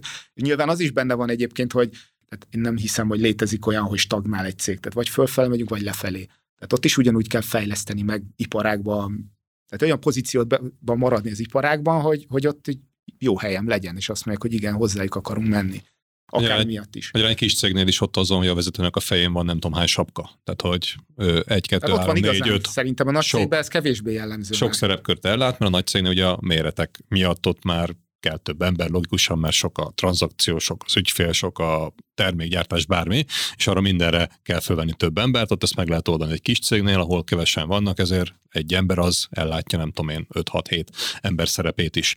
És igazából nekik is pont oda kellene egy, egy rendszer, ami átláthatóvá teszi a működést, hogy egyszerűen képes lesz felismerni, hogy ő mivel tölti az idejét, és akkor onnantól kezdve tudja eldönteni, hogy most ezt neki kéne csinálni, vagy másnak. És akkor ebben tud segíteni egy rendszer, ha jól értem. És igazából, ha nézzünk, erre tudunk példát nézni, hogy milyen cégnél lehet az, ahol túl kicsinek gondolták magukat, és amikor elkezdtek rendszerben dolgozni és abban gondolkozni, akkor, akkor mi változott náluk? Ez a Covid alatt történt, és emlékszem, hogy nagyon szórakoztató volt, hogy Geri kivitelező Kft., Kft. Gerencse Laci, ők tetőket építenek, nem is egyszerűséggel. Ugye ez pont akkor történt, ha emlékszel, amikor bejött ez a Covid történet, és akkor az, hogy gyerekek nem mehetnek iskolába, tudom is én, és akkor a házon belül elindult a csetem, hogy képzeld, egyik ügyfél fölvette a gyereket itt az mini cé er em-be, és ott van teendőben neki, hogy házi feladatot elküldeni a Magdi néninek, és én mondom, ilyen nincsen. De hogy a, a Laci ténylegesen azt csinálta, hogy amit megbeszélt velünk, szó szerint vette, és minden egyes dolgot elkezdett. Ugye mondtuk, hogy az első feladat az, hogy ne a fejedbe tartsd, érkeztes dolgokat. Tehát szokj le arról, hogy cetlibe, kis helyre, ide-oda írogatod. Amivel hozzánk jött egyébként, hogy annyi az ilyen back office feladattal, annyi ideje megy el, hogy egyszerűen ez már nem bírja idegekkel. Mekkorák voltak ők? Hány ember? Kicsi cég volt, ugye ők alvállalkozókkal dolgoznak, és sok idény munka az ugye a, a, a kivitelezős történet, az egyszerűen ilyen. Egy párfős cég, tehát hogy nem kell egy nagy szervezetre dolg, gondolni, de azt mondta, hogy egyszerűen ilyen, ilyen, ilyen, tehát, hogy ilyen nem látta át, hogy mi történik körülötte. Ugye rengeteg ember jön, megy, rengeteg embernek van, mindenkinek van munkavédelmi ruha, csizma, autó. Azt, azt mondta, jól emlékszem, hogy így januárban észrevettem, hogy szeptemberben lejárt a forgalmim. És így ilyenek. Tehát, tehát erre is valakinek oda kell figyelni. De amikor hatszáz tervet néz, meg, meg embereket organizál, meg ki hova menjen, mikor, arra most az... gépre ott volt szükség, akkor hogy jut át a másik helyre, ahol holnap reggel lesz rá szükség. Tehát ezeket mind csinálja kézzel, vagy fejbe tart, vagy nem működött. Na és visszatérve, azt csinálta a Laci, hogy betű szerint azt mondta, elég kemény volt az a hónap, tényleg mindent beírt a cé er em-be, és minden egyes dologra fölvette egy, egy ilyen teendőt, hogy fú, ezt és ezt meg kell csinálni, de azt mondja, hogy hát ez de működik tényleg, és így gyakorlatilag oda jutott relatíve gyorsan, hogy egyszerűen elkezdett tervezni, tehát ő, ő csak annyit csinált, hogy ami korábban nem volt meg az életében, hogy tervezni kezdte az idejét, ugye, mivel a minicszeremben vannak ezek a teendők, amíg fölírom, hogy mit kell csinálnom, ez annyit tesz, vagy mi az, ami fontos dolog, megbeszéltem valakivel, ne felejtsem el, és azt csinált, hogy mivel, hogy ezt fölírta, és minicszeremhez meg ugye van naptár integráció, az automatikusan bemegy a naptárba, tehát sokkal könnyebb volt már tervezni, és egyszerűen azt csinálta, hogy az összes back office dolgot betervezte a nap egyik részébe, a nap másik részében megment ki a terepre, és csinálta azt, amit amúgy neki kell csinálnia, mert hogy ott is kell lenni valamennyi, ellenőrizni az embereket, minden egyebet csinálni. Most azt belegondolok, azért nem egy olyan nagy trúvája, amit most elmondtál, hogy szervezzük már úgy az életünket, hogy az irodai munkákat délelőtt, a kivitelezőket, meg a kinti munkákat meg délutánra, de ha jól értem, az volt nála a probléma, hogy mivel nem volt összed, hogy mit kell csinálni, ezért mindig azzal foglalkozott, ahol, ahol éppen égett a ház, vagy aki a leghangosabban kiabált, mert hívta, és akkor hirtelen rohant, félredobott mindent, és innentől kezdve össze-vissza, mint a mérgezett megér rohangált a cégében. És amikor átállt arra, hogy leült egy kicsit, végig gondolta, összette, felírt mindent, akkor átlátta, hogy mit kell csinálnia, és onnantól kezdve egyszerűen mindjárt tudott hatékonyabb lenni azzal, hogy nem szétszakadt egy nap, hanem akkor csoportosította a tevékenységét, ami nem tűnik egy ilyen túlzó, vagy egy ilyen komoly kihívásnak, de ha belegondolunk az, hogy naponta van száz darab teendőnk, akkor, és nem érünk a végére, akkor nem egyszerű ezt megugrani. Meg szerintem azért is nehéz talán, tehát, hogy nem is szeretem ezt a szót, tehát azért lehet ez kihívás, ami sok esetben látom, hogy akik hozzánk jönnek ügyfelek, vagy a ká ká vé, hogy ezek profi szakemberek, de nagyon-nagyon jók valamiben. Tehát nagyon profin tudnak tetőt építeni, vagy medencét, restaurantban rendbe tenni, vagy tehát a szakmáikhoz nagyon-nagyon értenek. Viszont egy ponton túl, kb. Itt, amit az elején beszéltünk az első alkalomnál, ha valaki még figyel, hogy túlnő rajtam a szervezet, ott egyszerűen már projektet menedzselni is kell tudni, ami egy picit egy ilyen külön szakma, és ez egy csomó ilyen módszertani része van, mint is, ami valójában lefordítva emberi nyelvre bot egyszerű dolgok, tehát csak annyi, hogy tíz perc reggel, hogy megtervezem a napomat, húsz perc este, hogy átnézem a napot, és újra tervezzek, és megnézem, hogy holnap hogy akarom csinálni. De ha ez nincs valami keret, akkor ezt ilyen keretek meg szabályok nélkül nehéz csinálni másnak. Nekem nyilván könnyű. Egyébként ebben borzasztó vagyok, úgyhogy ez biztos, hogy nálam többször senki nem rontotta el. De van egy szépsége mégis ennek, amikor megtapasztalt, hogy hú, most minden helyén van, és akkor minden egy helyben van.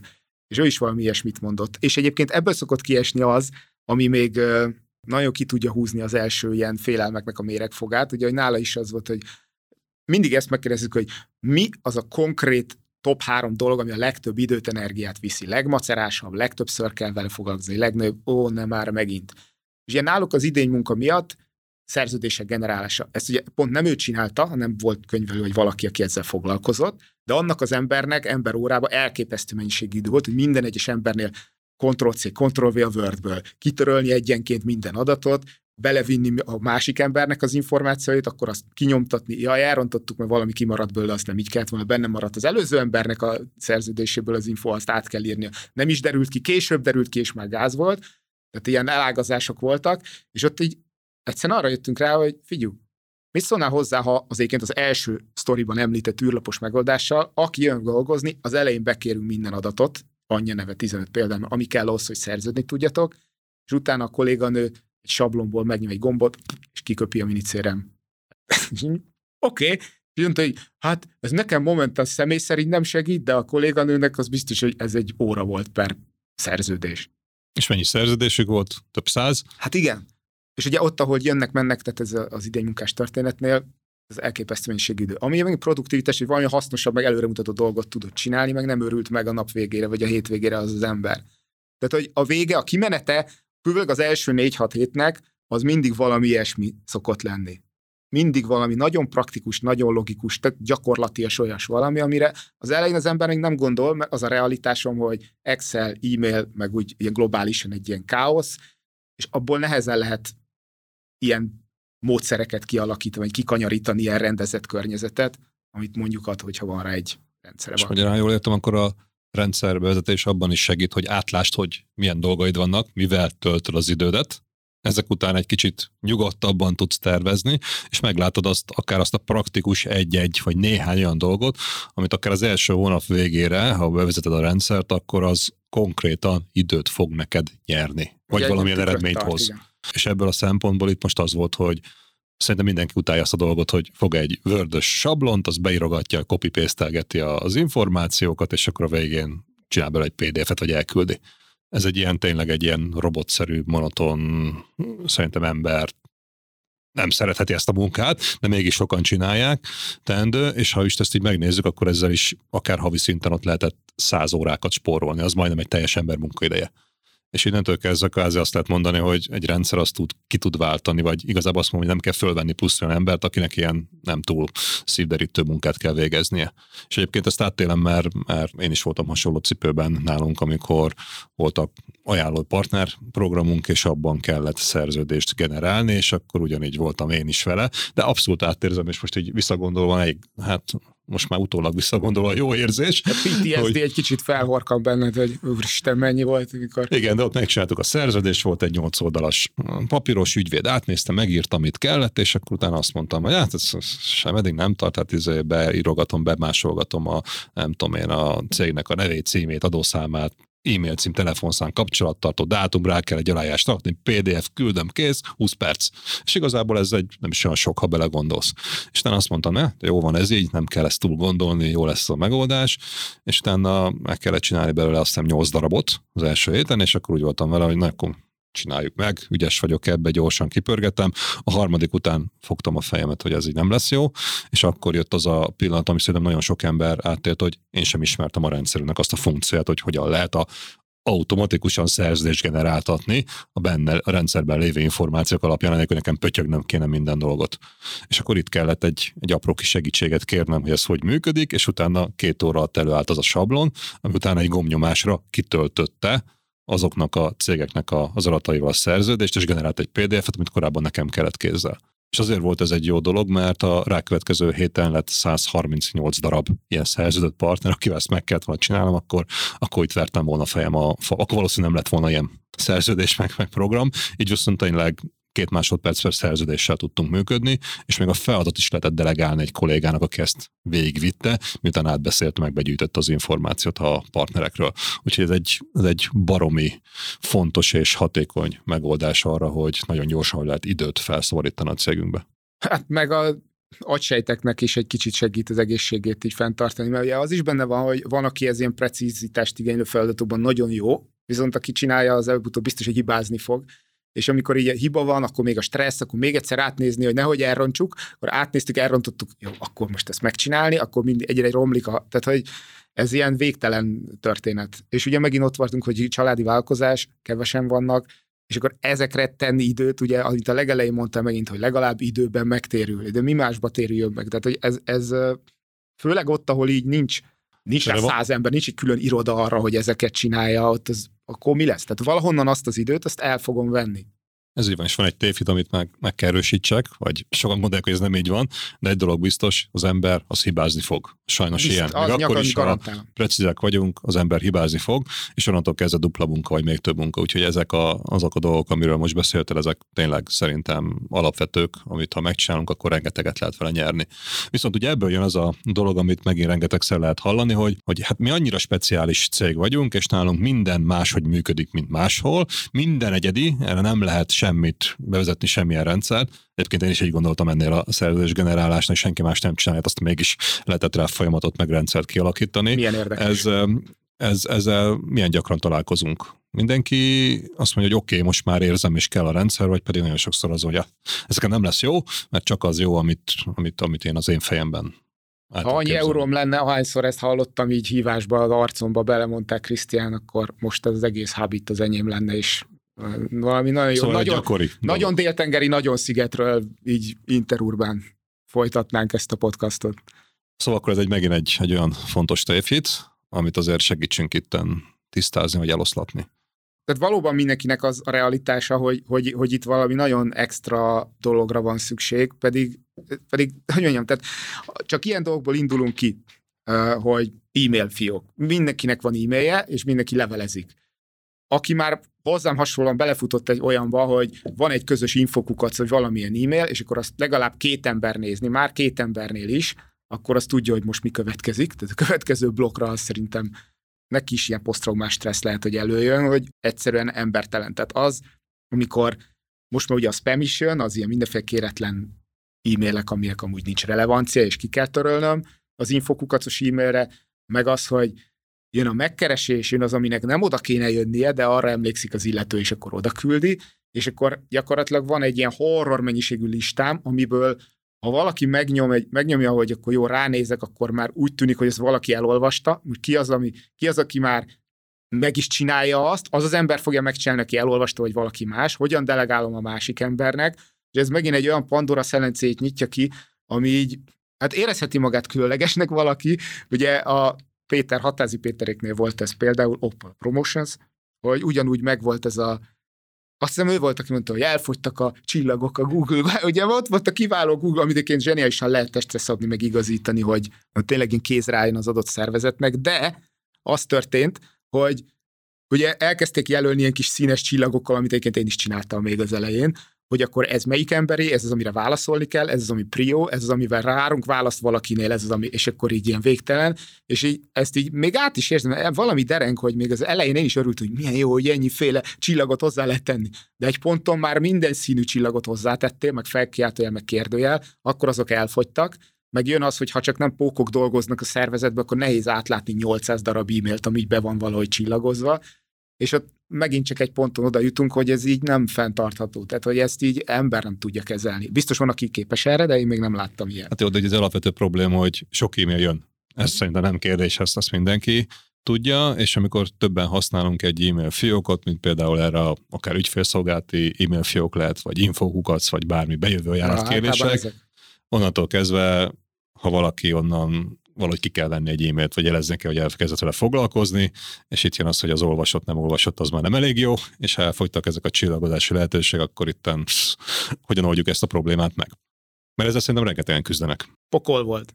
Sőt, hadd húzzak még lapot a huszonegyre, ugye ez mindenkinek fáj, nálunk is az ilyen központi e-mail címek, azok, azok nálunk is jó meg vannak terhelve, ez is van rá megoldásunk egyébként, mert viszont gyorsan már, azt hiszem már kétezer igen, tehát, hogy utánam következő ember, akit felvettünk a céghez, az a, az, az ügyfélszolgálatos ember volt, mert rájöttünk, hogy annyi ilyen bejövő megkeresés van, hogy fizikai a képtelenség, hogy még közben mi dolgozzunk is, és még azokra is válaszoljuk. Próbáltuk rotációba csinálni, de ez nem ment. Ugye ott még, a, a, ahol szerintem ez igazán fájó, az, ahol uh, offline termék van.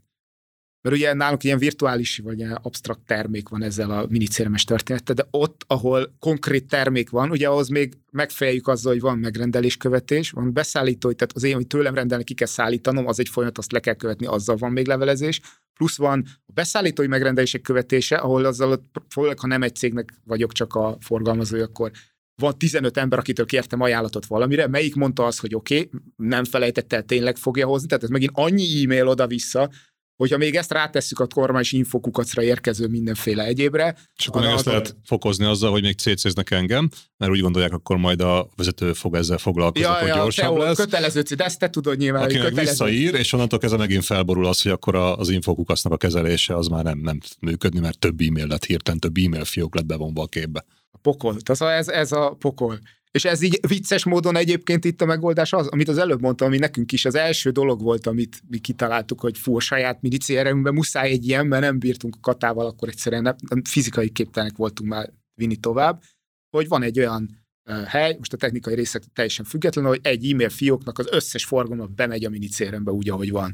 Ez ott automatikusan összekapcsolja, hogy egybe lássam az adott e-mailhez kapcsolódó kérdéseket, válaszokat, ugyanúgy vannak sablonválaszok, ugye, hát nem kézzel kell megírnom ugyanazt kétszázötvenegyszer, hanem hogy igen, ez is ez lesz a rendelés menete, erre figyelj, fogunk írni, amikor idejött, határon van, hogy tudj számolni vele, mikor messze be, beüzemelés, beszerelés. Tehát, hogy ezeket a levelezéseket, ezeket ki lehet küldeni, akár automatikusan is kiküldi a rendszer. Egyébként meg egy rendszerben látom az összes, gyakorlatilag automatikusan rendszerezi nekem az összes bejövő e-mailt, és teljesen egyértelmű az, hogy mi az, amire még nem válaszoltunk, mi az, amire válaszolt az ember, és akkor megint valamit ott ki kell találnom, hogy hogyan tovább, mi az, ami elhúzódik. Tehát egy picit ez is ilyen keret. Gyakorlatilag rakunk egy olyan védőhálót köré, ami nem engedi ki, hogy ilyen kaotikus állapotok legyenek. És igazából ennyi kellett. Ugye sok esetben csak arra van szükség, hogy valamilyen, hogy mondjam, tehát nem arról van szó, hogy a cé er em-nek a, tehát azzal, hogy vettünk egy cé er em-et, azzal valami teljesen új, valami egészen absztrakt, ilyen nagyon komplex dolgot kell kitalálni, hanem csak valami, amit nagyon nem okosan csinálunk, vagy nagyon nem korszerűen,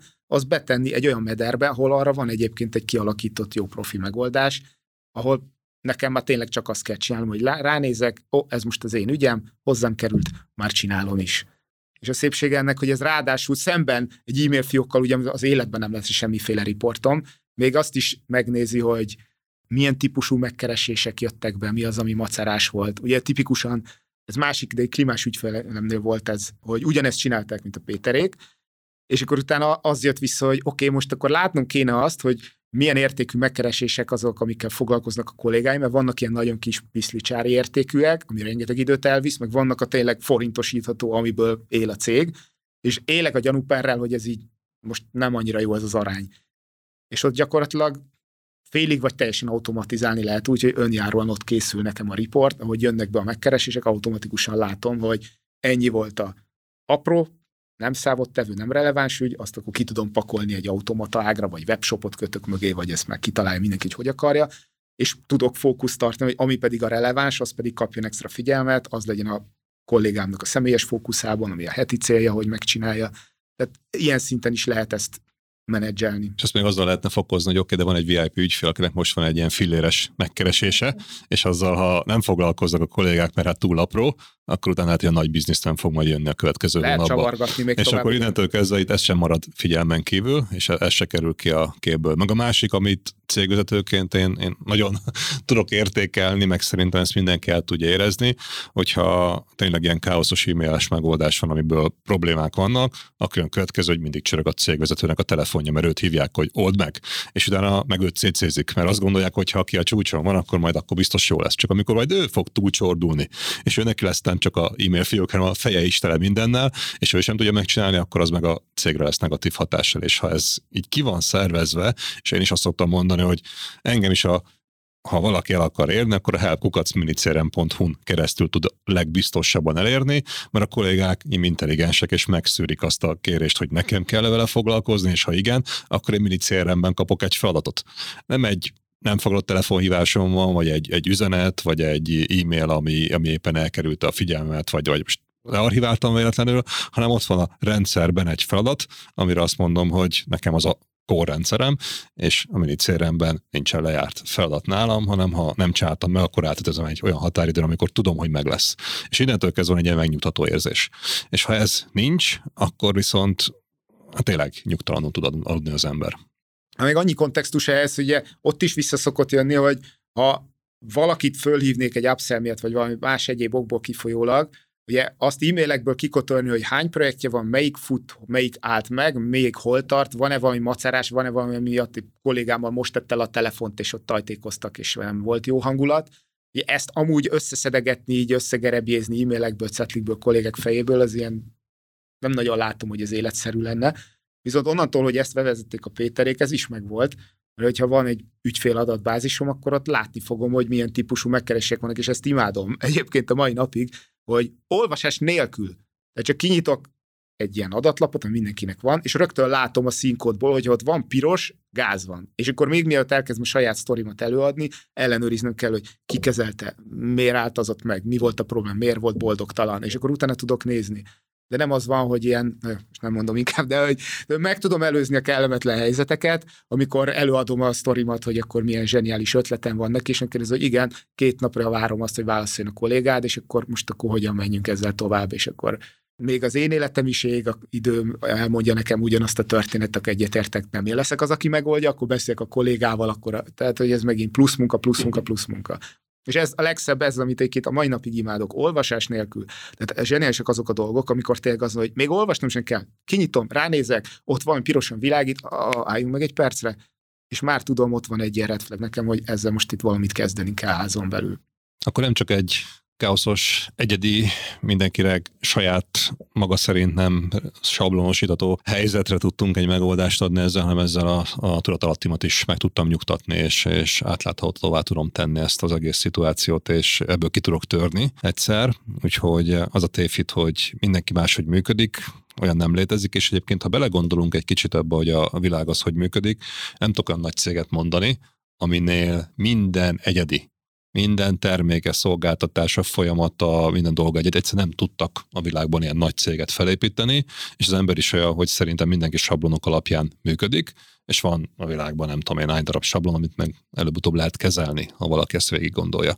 Itt, igen, és itt egy fontos momentum, ez, ezt, ezt így gyakran szerintem kimarad, és szerintem én is most elnézést kérek, hogyha valamelyik képzésen ezt így nem mondtam el külön, hogy a sablonról, hogy sokan azt gondolják, hogy a sablon az azt jelenti, hogy mindig mindenkinek ugyanazt mondom. És lehet ilyen, tehát egy olyan elemekben, mint mikor az új ügyfél onboardingnál, hogy hogyan, hogyan fogadom az új ügyfeleimet. Hogy az egyik kolléga át mond, a másik bét, a harmadik ki megspórolja ezt a hívást, a negyedik az negyven percen keresztül beszélget vele. Ez tipikusan olyan, amit standardizálnék, és erre lenne egy olyan fix e-mail, hogy nagyon örömmel látunk, mi lesz a következő lépés, mire számíthatsz. Föl fog keresni tanácsadó kolléga, föl fog keresni beépítő kolléga, egyeztet időben, és itt is. És ami ott a cégben történni fog, azt előre mutatok, tehát adok egy keretet neki, ő is megnyugodjon. Ezt tipikusan standardizálnám, viszont van egy csomó minden, és általában erre szoktak gondolni, amikor félelem van az emberben, hogy hát de pont, hogy a személyes varázsvészel, meg hogy azt fogja érezni, hogy ilyen automata e-mailek, ugye, a jó sablon az olyan, hogy válaszolnak rá és visszaérnek, mert úgy érzik, hogy tényleg ez nekem szól. És pont ez a trükk ebben egyébként, hogy onnantól, hogy van egy rendszer, onnantól sablon nem azt jelenti, hogy száz embernek ugyanazt küldöm el, hanem van rá módszerem meg eszközöm, hogy tényleg személyesen, tehát id- egyszerűen azzal az idő, az az idő, amit eddig arra töltöttem, hogy egyenként ott kotorászok és keresem az adatokat, azt, a, azt megspórolom magamnak, és tényleg rá tudom arra tenni, hogy az az egy ember, amit az előbb mondtál, aki egy vé i pé ügyfél, és csak véletlenül valahogy így betért hozzánk valami véletlenszerű e-maillel, azt ki fogom tudni szúrni, azt látom, akkor arra ráteszem azt a személyes figyelmet, ami ahhoz kell, hogy őt meg tudjam fogni. Megerősítem.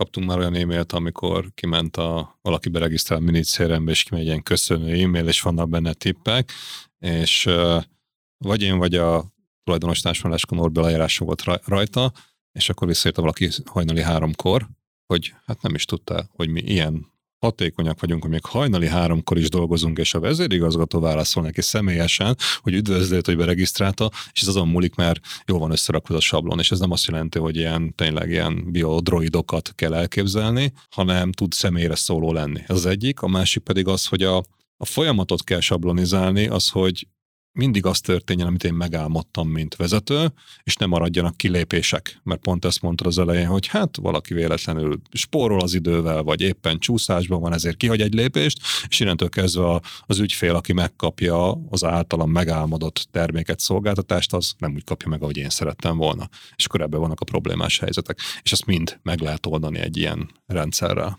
És egyébként a, a vicc is az benne, hogy ugye sokan, ezért lehet egyébként egy érthető, értem, hogy honnan jön egy ilyen, ilyen értemben valós félelem, hogy aki ilyen humán beállítottságú, egyébként én ilyen vagyok alapvetően, hogy pont szeretem ez a personal touch, pont szeretem azt, hogy megbeszélek vele, hogy beszélek a Lacival, elmondja, hogy fú, ez történt, hogy Gyula elmondja, hogy fú, tényleg Attila nagyon tetszett, nagyon szuper volt, és már megfogtunk olyan a mezgaz szférában itt a, ennek a területnek a legnagyobb vállalkozóját ilyen reaktiváló hívásból fogtuk most meg, amit így ti dobtatok be ötletnek, hogy ilyeneket kell csinálni. Tehát én imádom ezeket hallani, de hogy erre akkor van kapacitás, meg akkor tudok figyelmet tenni, amikor az a belső minőségbiztosítás, amit eddig én csináltam kézzel, ha csináltam, az már megvan. Tehát azok a dolgok sablonizálva vannak. Viszont én imádom ezt a személyes részét, és pont ezért a mai, nap, mai napig hetente négy-öt sablont alsó hangon gyártok. Szerintem ember nem csinált annyi sablon nálunk, mint én. Mert az nem azt jelenti, hogy egyet küldök mindenkinek, hanem el tudok különíteni onnan, hogy bizonyos típusú, neki erre lesz szüksége. De tudom, hogy neki mire lesz szüksége, és ez oda kapcsolódik, amit az előbb mondtál, hogy egy csomó dolog viszont rokon. Van személyes, és azzal, hogy van mondjuk hatféle vagy négyféle sablonom egy adott típusú kérdésre, én már tudom, hogy nem kell nurráron megírnom azt a négy á négyes oldalt, ami a válasz lenne, hanem van egy nagyon tömör, nagyon frankon összerakott e-mail, amibe a végére vagy az elejére bele tudom tenni azt a két-három mondatot, amit általában bele szoktam írni, de az összes többit, amit ugyanazt írnám egy héten tízszer, azt meg nem kell megírnom, mert az már kész van. És nem kell Ctrl-C, Ctrl-V-vel bemásolgatni az e-mail címet nevet, hogy ezt automatikusan behelyettesíti a rendszer, minden, és utána van. Pár másodperc alatt készen vagy azzal az egészen. Az e-mail címe, elérhetősége, tudom is, amit szeretnék, link valami releváns doksira, ami segíteni fog az embernek, vagy videóanyagra, tehát hogy ezek annyira sokat tudnak segíteni, és nyilván mindenki saját csinál belőle a sajátot. Tehát az is természetes, hogy egy árajánlat sablon se egy lesz, hanem tudom, hogy van hat-nyolc termékvariáció, meg lesz rá a sablon, és onnantól, hogy mindegyik már gyakorlatilag kész van, nekem már csak a körítést kell beletenni, ami persze, ah, bocsánat, ami az a személyes figyelem, amiért azt mondja valaki, hogy ó, még erre is odafigyelt. Fú, ez nagyon szép. És mondtam most meg az előbb egy, egy nagyon, csak gyorsan át, átfutottunk fölött, de szerintem nagyon fontos dolog, hogyha ez meg van csinálva, akkor ugye felszabadul a tudatalattim, a napi rendem, és tudok olyan dolgokra fókuszálni, ami a cégem fejlesztése, és azt mondtad, hogy, hogy egy reaktiváló hívás, amit tippet adtunk, hogy ezt érdemes lenne megcsinálni, és fél a napi tűzoltás, mert a mókuskerék nem vitt el az embernek a nyolc-tíz óráját, ezért volt ideje ezzel foglalkozni, és hoztak egy ilyenből egy vé i pé-ügyfelet vissza. Hogy volt ez a példa? Azt mondja, hogy a mezőgazdasági abban a régióban a legnagyobb ilyen vállalkozóval már sales van, már értékesítésben vagyunk és dolgozunk, aki amúgy így kiesett. Tehát így elvesztettük volna gyakorlatilag. És ugye ezt mi szoktuk mindig mondani, hogy reaktiváló hívás, ugye nálunk is van erre személyes célszáma van az értékesítőknek, hogy nem csak abból kell zárni, aki most jön újonnan, és érdeklődik, hanem azokból is, akik azt mondják, hogy fú, nem alkalmas, szabadságon vagyok, szerelmes vagyok, megszületett a gyerek, tudom is én, bármi történik, átszervezés van, és azokkal is foglalkozzanak, aki így valahogy kiesett, és legyen rá egy emlékeztető, hogy igen, ő vele majd még rá kéne nézni. Tovább megyek, nem is emlékeztető van feltétlenül, hanem van egy okos lista, ahol ő már gyakorlatilag megágyazott magának, tehát tudja, hogy kit, miért, mikor érdemes hívni, és akkor abból tud mazsolázni, hogyha van egy kis szabad ideje. És erről is figyelmeztet minket autótus rendszer, akkor nem maradnak el ezek a lehetőségek, és akár még egy óriási díl is jött belőle. Szuper. És egyébként, ha belegondolok, most rengeteg dolgot mondtál. Rendszerről beszélünk, meg azt, hogy ilyen űrlapok, meg sablonok, meg folyamatok, meg automatizmusok, hogy ezt össze kell rakni. Ugye ez egy, ez egy szoftver, amiben belépünk, csak egy internet kapcsolat kell hozzá, és lehetnek azért sokan, akik óckodnak attól, hogy hát én nem vagyok egy ilyen technológia barát ember, meg nem esik kézre a számítógép, vagy az applikáció, vagy ilyesmi. Nekik is tud működni ez? Mennyire bonyolult egy ilyet használni, vagy pedig de tényleg egy programozói tudás kell ahhoz, hogy egy rendszert tudjanak használni? Mindenképp programozói. Hát nem, nem. A, a legjobb példa szerintem erre a, a Zsolt, Zsolt, te mondtad azt, hogy barátom, ők ilyen furó faragó ember, akit én mindig is nagyon irigyeltem, én ezekhez nagyon béna vagyok, hogy ilyen, na, mint az asztalit például, ilyen bútor restaurálással, meg ilyen kipofozásával foglalkoznak, izgalmas, és így még akkor ugye ezek az offline képzéseket csináltuk, és első padban ült, elképesztő sokáig traktáltam őket, erre, ezt a megoldást, így csináljuk, közös gyakorlat, minden volt, és a nap végén odajött Attila, nagyon frankó ez egész, nagyon tetszik, ez tényleg egy menő dolog, harmadik percben elvesztettél, fogalmam volt róla, hogy miről beszéltél. Mondom, oké, okay, jó köredni, akkor olyan menjünk tovább, és hogy dehogy ez nagyon jó lesz, meg tényleg mondom, oké, okay, na várjál, akkor mit csináljunk? De hogyan menjünk ezzel tovább? És ő egyébként, és ezt nagyon becsülöm is, hogy ezt megint mondta, hogy nézd, én nem vagyok egy technikai ember, tehát ugye ez, ez ilyen hülye vagyok, vagy nem ezt mondta, de hogy nem, nekem nem ez az erősségem. De értem, hogy itt ez valami jó dolog lesz, erre van valami ötlet, tehát mit csináljak akkor, hogyha én tudom magamról azt, hogy, hogy amúgy én a szakmámban vagyok profi, és ezekben a mindenféle szoftveres dolgokban kevésbé. És így a zseniális az, hogy erre is van megoldás. Ugye egyfelől van, ugye a mi oldalunkról is van megoldás, mert az, az első időkben tudunk adni olyan embert, aki kifejezetten a technikai dolgokban nagyon otthon van, és akkor óra, gyakorlatilag forintért óradíjban ő be tud segíteni. De mi szerintem az igazi segítség az, hogy nyilvánvalóan neki is, ahogy egyébként az Attilának kellett valaki, aki besegít, és be kellett vonni maga mellé egy olyan embert, aki ott a csapatán belül volt, akinek viszont van agya meg kapacitása arra, hogy ezeket a dolgokat összerakja, és igazából nekünk csak olyan valaki kell, tehát ő kellett, a, kellett egy technikai ember, aki ott azt megvalósítja, kellett ő, aki ugye a víziót hozta, hogy hova akar eljutni, mi az, amit rendbe akar, mi az, amit máshogy akar, hogy működjön a cégben, és ehhez nem kell Tehát ez nem a technikai dolog, ez nem a cé er emről szól, hanem arról, a saját cégemről. Mi a képem arról, hogy ez itt, a jövőképem, vagy hogy, hogy néz ki egy fél év múlva a szervezet, hogy néz ki egy év múlva. Miben más a napi munka, bemegyek, mihez nyúlok, hova, hova megyek, hova teszem a fókuszomat vezetőként. Tehát ezt kell tudni, és ehhez semmiféle ilyen kacifántos, absztrakt dologra nincs szükség, csak azt, hogy kb. Lássam, hogy hogy akarok élni. És ez a része megvan, akkor az már az én barátaim, kollégáimnak a felelőssége, a tanácsodnak, hogy szintetizálja ezt, és kivegye belőle azt, hogy mi lesz ez a három dolog, amit rendbe teszünk. És náluk például az egyik ilyen, az, ami nálunk is egy ilyen nagy újdonság volt, az ilyen üzemeltetés gyakorlatilag.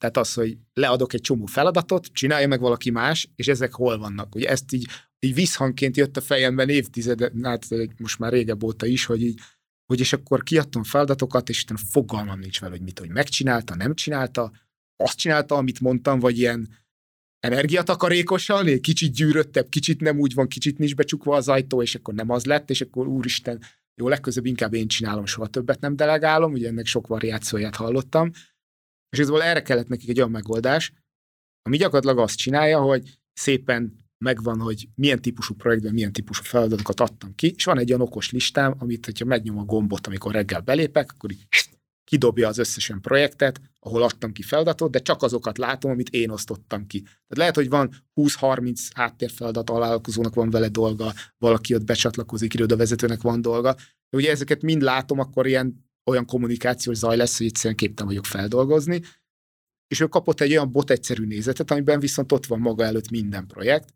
de csak azok, amiket ő, ő adott ki másnak. Arra meg, hogy emlékszem, hogy én adtam ki, és ott tud fókuszt tartani, hogy éppen melyiket nézi. És azokat a dolgokat, amire szüksége volt, és ő nem tudta megcsinálni, egyszerűen összerakta a kollégája neki. És ez zseniálisan szokott működni. Nyilván egy olyan alapvető megértés az jó, ha van, amivel egy olyat meg tudsz csinálni, ezt én is imádtam egyébként, amikor a családi vállalkozást egy ideig vittem, hasonló, mint amit te mondtál, hogy eszembe jutott egy kampány, ó, ezt meg kéne csinálni.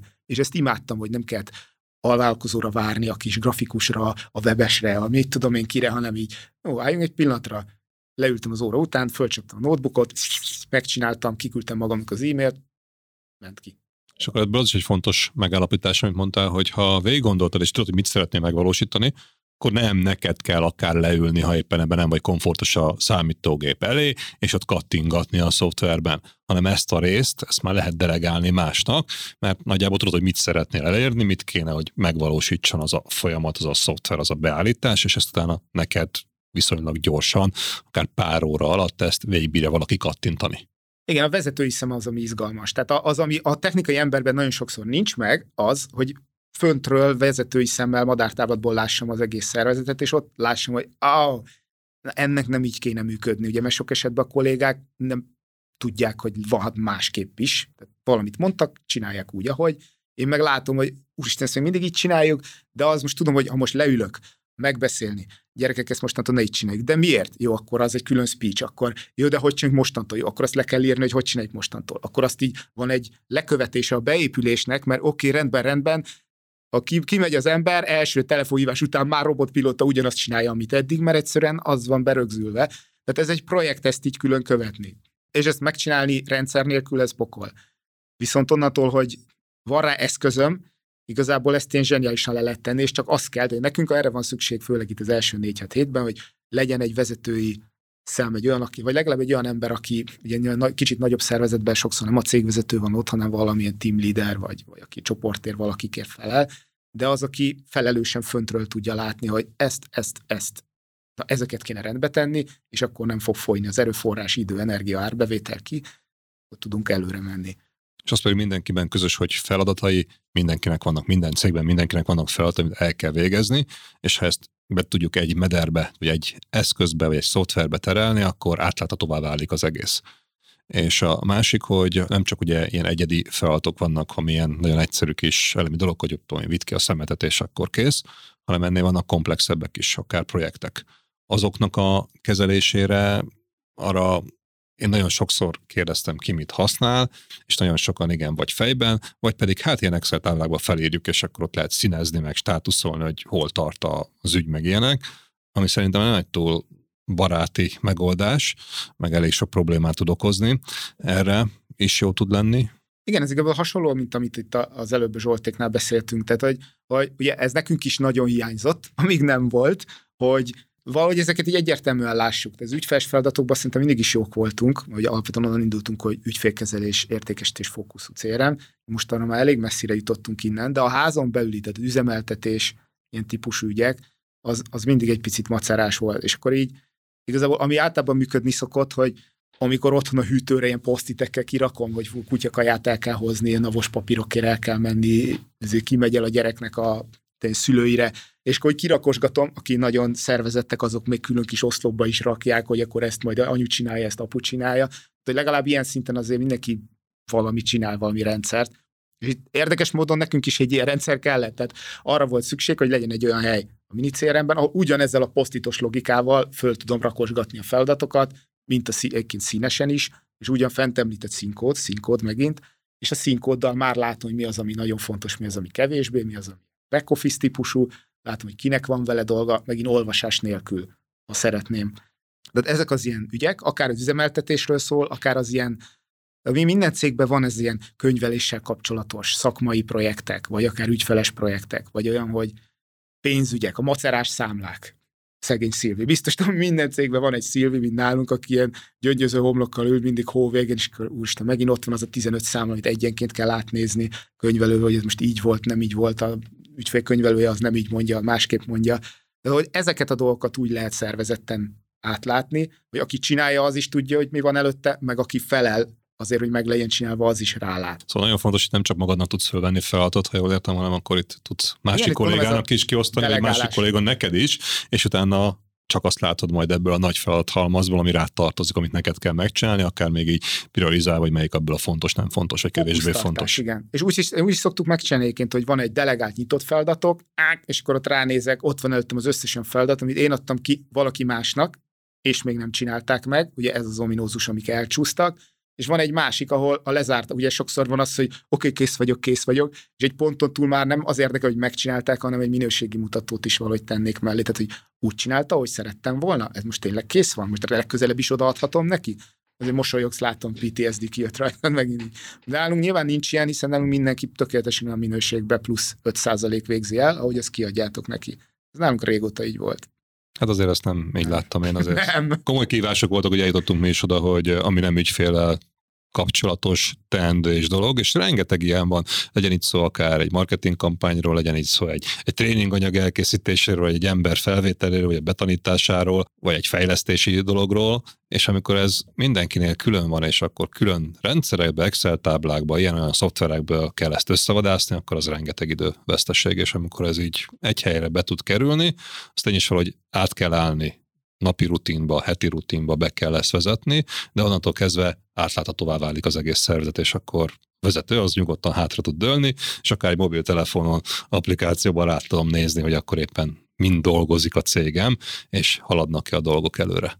Vagy igen, nem. És, igen, és az, az még itt egy érdekes, hogy itt bejön az is már, hogy az elején azt forszíroztam itt nagyon, hogy az első négy-hat hétben mi az a top három probléma, hogy itt viszont már bejönnek azok a, a problémák is, ami például egy munkatárs onboarding, és egy kis cégben nem feltétlenül folyamatosan tanítok be új embereket, hanem lehet, hogy három-négy évente jön valaki új ember. És nyilván pont ezért jellemzően nem szokott lenni arra három-négy évre, mire eltelik, addigra már százszor kialudtam, hogy pontosan mit, hogyan, miért, hányszor kellett megbeszélni, mi az, amit biztos, hogy nem értenek meg elsőre, mi az, amihez kellene valami doksi, videóanyag, bármi, ami segít nekik. Tehát ezek tipikusan olyanok, amik így ember nincs, aki oké, okay, három év után fölveszem az első kollégát, és lehet, hogy most két évig nem fogok, és akkor leülök, és ráteszek öt órát, hogy összeírom az egészet egy ilyen óriási projektbe, és akkor az előálljon valahol. Csak mi meg arra jöttünk rá, hogy azért kell ez, hogy ugyanúgy, mint az előbb kis szervezetben, ki fogja csinálni, aki legmagasabban van a táplálékláncban, valószínűleg a cé e o, tehát az ő idejéből fog elvinni, és minden egyes alkalommal nulláról kezdeni, hát azt nem kívánom senkinek. Aki volt rendezvény, pont most napokban beszéltünk házon belül erről, egy rendezvény szervező cég, és így többen így bólogattak, és így elborult a tekintetük. Ugye a rendezvénynél pont ez szokott lenni, hogy megcsináltuk, tudjuk, hogy mit rontottunk el, még két napig. És amikor rendezvény utáni nap mindenki otthon alszik, és így tíz órát alszik egyhuzamba, utána föl kell, megiszik öt liter vizet, és még tíz órát alszik, hogy kipihenje azt a háromnapos hajtást, utána gyönyörűen kialussza magába, és egy év múlva ugyanazokat rontja el, És ugye ez az onboarding, ez tipikusan olyan, azt hiszem az egy jó példa, hogy az elején valamit elrontasz, mint a gyereknevelés, azt akkor ez nem lesz neked jó. Hát igen, és ha a vezetőnek kell ezzel minden évben sok-sok órát eltölteni, ez a legdrágább a cég számára, mert, mert ő tudna a cég fejlesztésére is fókuszálni. De igazából ez szerintem a vezetőnek a jövőképétől, vagy a cég jövőképétől függ, hogy mivel szeretnék tölteni az idejüket. Értelek, és ha ez megvan, és szerintem mindenhol kell projektekkel foglalkozni, úgy, és ezeket látom, meg, meg működnek a cégem, és akár az érdeklődőket begyűjtjük, meg a tömeges feladatok, meg e-mailek, meg nem tudom, minek a kezelése is jól működik, és még vannak sablonjaink is, még a kollégák is használják őket, akkor lehet egy olyan nyomasztó érzés azért a vezetőn, hogy hú, egy mekkora ilyen monstrumot hoztunk létre ezzel az egésszel, és már nem merek hozzágyúlni, nem látom, hát nem tudom, mi történik benne. És innentől kezdve el kell hinnem, hogy makó-vakon meg kell bíznom, vagy a rendszerben, vagy az embereimben, hogy az, az biztos jó irányba fog előre menni és működik, vagy pedig kéne valamilyen megoldás, hogy látom látni ezt az egészet, hogy ne csak a bizalom legyen az egyetlen egy dolog, ami, ami éltet. Hát igen, ez a vakonbízás, ez nem vagyok benne biztos, hogy jó irány. Itt igazából a trükk megint az, hogy Tehát, valahogy, tehát valamilyen rálátás biztos, hogy kell arra, hogy mit csinálnak a többiek. Egyfelől azért, ugye alapvetés az, hogy ha tudom, hogy ellenőrzik a munkámat, máshogy fogok dolgozni. Ez sok esetben szomorúságot és fogak csikorgatásával jár, szomorú perceket okoz, amikor ez így előkerül, de ezt például tudom magamról, meg tehát így működik az ember, mindenki. Csak ez egy ideig, óráig működik, mert ha nincs valamilyen következmény, akkor előbb-utóbb ez így lecsillapodik, és akkor ugyanaz fog történni, mint előtte. Igen, azaz ki tudja, hogy jó lesz-e, vagy nem. Igen, és itt is általában egy két ágat látok, szóval egy picit így építkeznék abból, amiket eddig ide behoztunk, hogy ugye onnantól, hogy megcsináltam ilyen sablonokkal, mint amiket a Laci is csinált magának. Tehát előre ilyen szkriptelten összeírta, hogy ezt, ezt, ezt, ezt, ezt kell csinálni, és nem kell minden alkalommal gépelni. Ez egyszerűen arról szól, első szinten ez arról szól, nem akarok annyit gépelni. Ha megírtam ezt az e-mailt, vagy ezt a feladatot egyszer, akkor nem akarom utána hetente háromszor még megismételni, hanem legírtam, elraktam, átdobtam a linket kollégának, figyeljetek, mostantól valaki ezt kérdezi, ezt küldjétek rá válaszul, és ez olyan, mintha én válaszoltam volna, mert amúgy ezt én írtam. A sablont, lehet az kétszer annyi ideig tart, mint megírni az e-mailt, de talán minden héten, nem tudom, tízszer megsporol.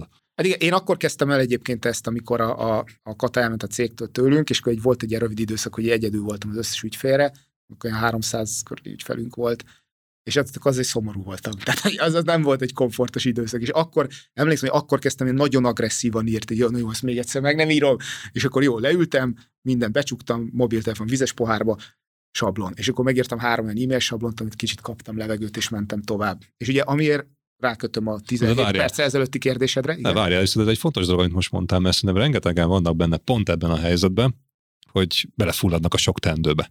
És itt, ha ebben a helyzetben, mint mondtál, éppen egy olyan pillanat jött, hogy, hogy hirtelen még a kollégának a teendő is a nyakadba szakadta, tehát kétszer annyi munkád lett, és akkor nem annyit csináltál, hogy jó, akkor most egy hétig nem alszunk, hogy akkor utolérjük magunkat, és akkor tudjak kétszer annyit dolgozni, hanem átgondoltad, hogy ez nem megoldás, mert ez sehol nem fog vezetni, hanem azt, hogy elkezdtél sablont gyártani.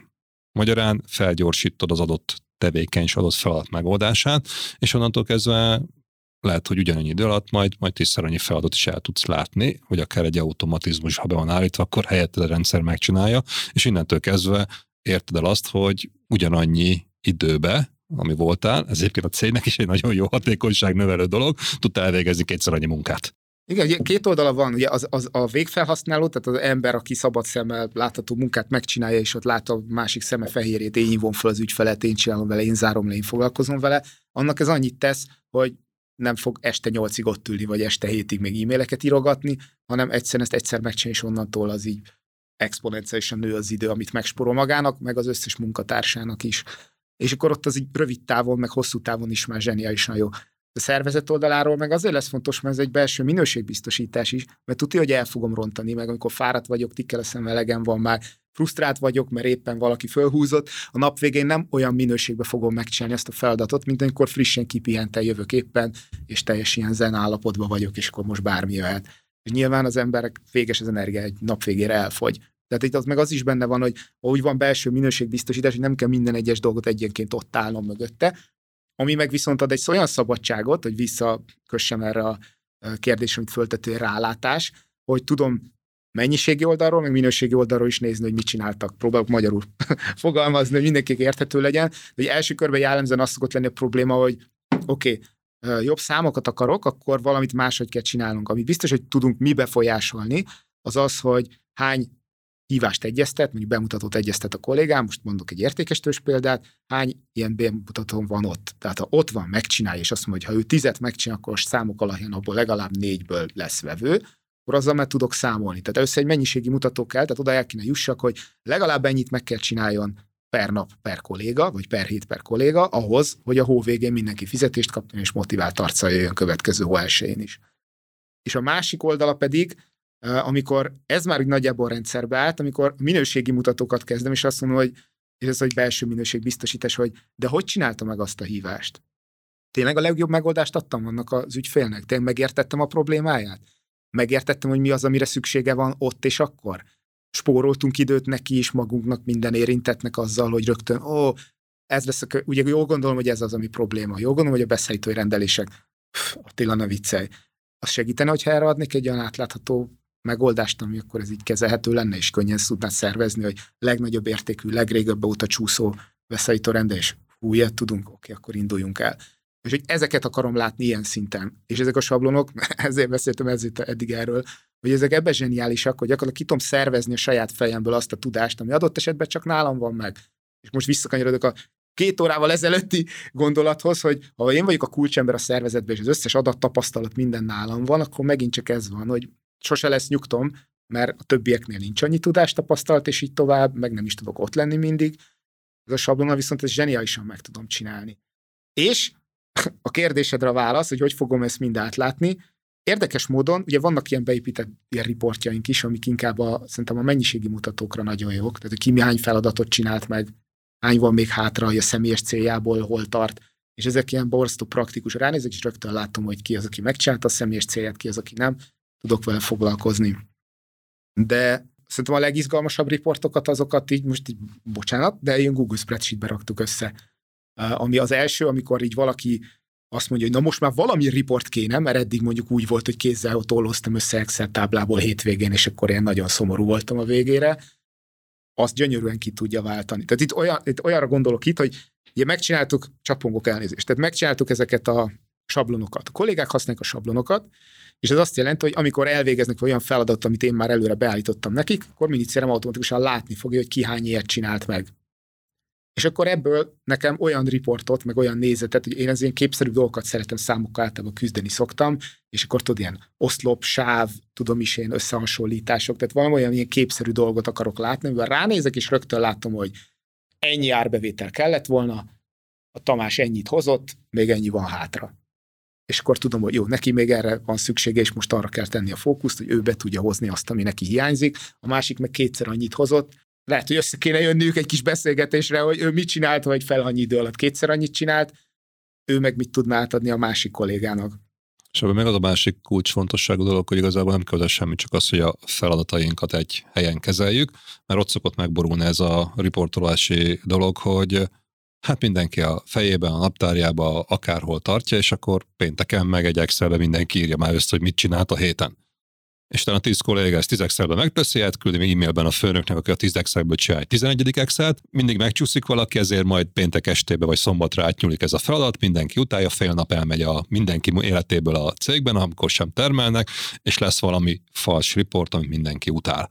És ezért nem is csinálják, mert dupla adminisztráció meg fölösleges munkának tűnik, és ha ezt megoldja egy rendszer, amiben benne van, hogy ki mit csinált, akkor kvázi gombnyomásra elő tud állni automatikusan az adat mennyiség, amiből egy riport. És az, hogy most ez egy minicérelme beépített riport, vagy egy éppen egy, egy Google Spreadsheetre kirakott automatikusan számoló riport, vagy mondjuk a minicérelmnek a bé i kettő, ez a üzleti intelligencia alapú riportoló eszköze, amiben tényleg akár mindenki számára szintnek megfelelően személyre szabott riportot, ami transzparens és láthatna, és nem azzal megy az ideje, hogy egy órán keresztül teregetik ki az Excel táblát, amikor a vezetőjével átnézik, hogy mit fognak csinálni a héten, megoldjuk, akkor ez egy olyan minőségi szintlépés, ami a, hát mondhatjuk azt, hogy a, az ember életkörülményeit ilyen harmadik világ beliből egy, egy nagyon fejlett nyugati ország szintjére tudja hozni, amikor a fölösleges adminisztráció lebombázásáról beszélünk. Igen, köszönöm a fordítást magyarra. Hát a, a, a, a, ugye az első szintlépés az az, amit mondtál, hogy nem kézzet az, hogy még, még riportot is csináljak, ezt ösztén, a, ami a cégkel eddig, tehát így beszéltem az elmúlt év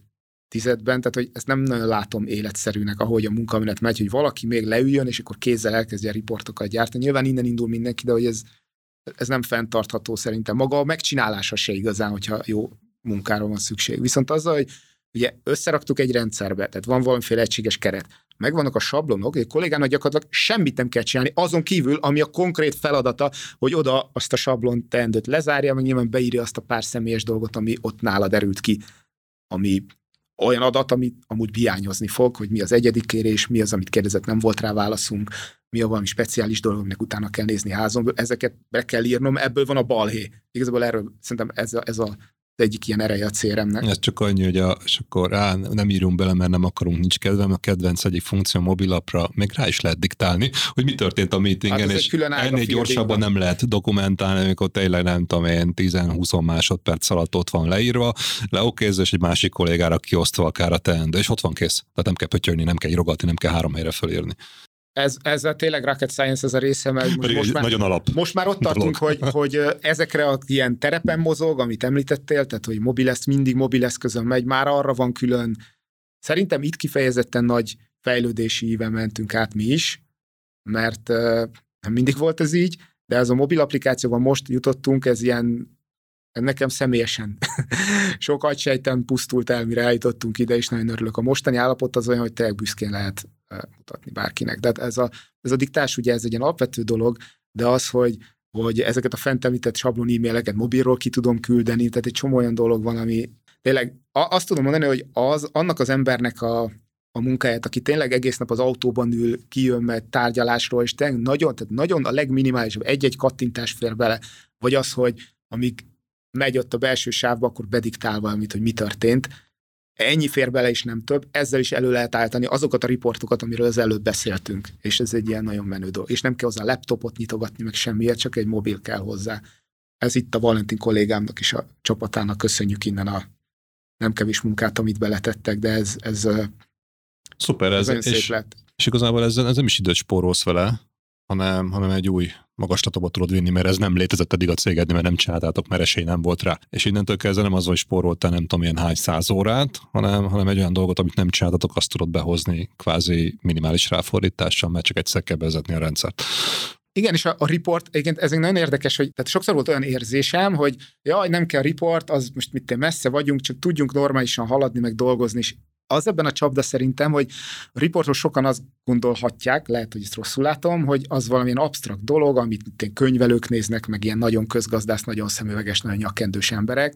Bocsánat, hogy... azért van úgy, mert Excelbe azt hamisított mindenkivel a riport, amit akar, mindenféle objektív tények vagy adatok nélkül. Igen, de hogy, hogy amit, amit én nagyon sokszor láttam, és fájt, az az, hogy nem az hiányzott ká ká vé-ba főleg, hogy nem raktuk bele az időt, energiát, effortot, szívemet, kitartásomat, szakmai tapasztalatomat, hanem hogy elképesztő energia meg minden egyéb ment bele, csak nem feltétlenül jó irányba, vagy valahogy így a hangsúlyok nem voltak jók.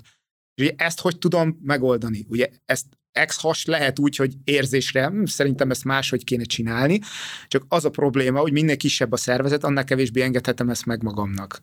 Ezt nyilván én munkavállalóként mondom, most lehet, hogy lefordul pár cégvezetői a asztal alá, de hogy ugye egy nagyobb szervezetnek nagyobb a puffer is, ami elbírja azt, hogyha valaki hülyeséget csinált egy darabig, nyilván nagyobb a kár is, de az még nagyobb puffer van, ami elbírja árbevételbe, vagy bármi egyébben. De egy kis szervezetben ott nem feltétlenül fér az bele, hogy na most egy fél évig kipróbáljuk, hogy hát így jobban megy, nem ment jobban, hanem konkrét nyers adatok kellenek ahhoz. Tehát nekem konkrétumokat kell látnom, tehát hogyha valamit változtatok, és amit a fent említett példában ráveszem, hogy mostantól ne így csináljuk, ezt változtassunk, hangoljunk rajta valamit, és akkor ráveszem a kollégámat, hogy így csinálja, megbeszélem, utánkövetem, tényleg beépül, tényleg úgy csinálja, megérti, hogy miért úgy csináljuk.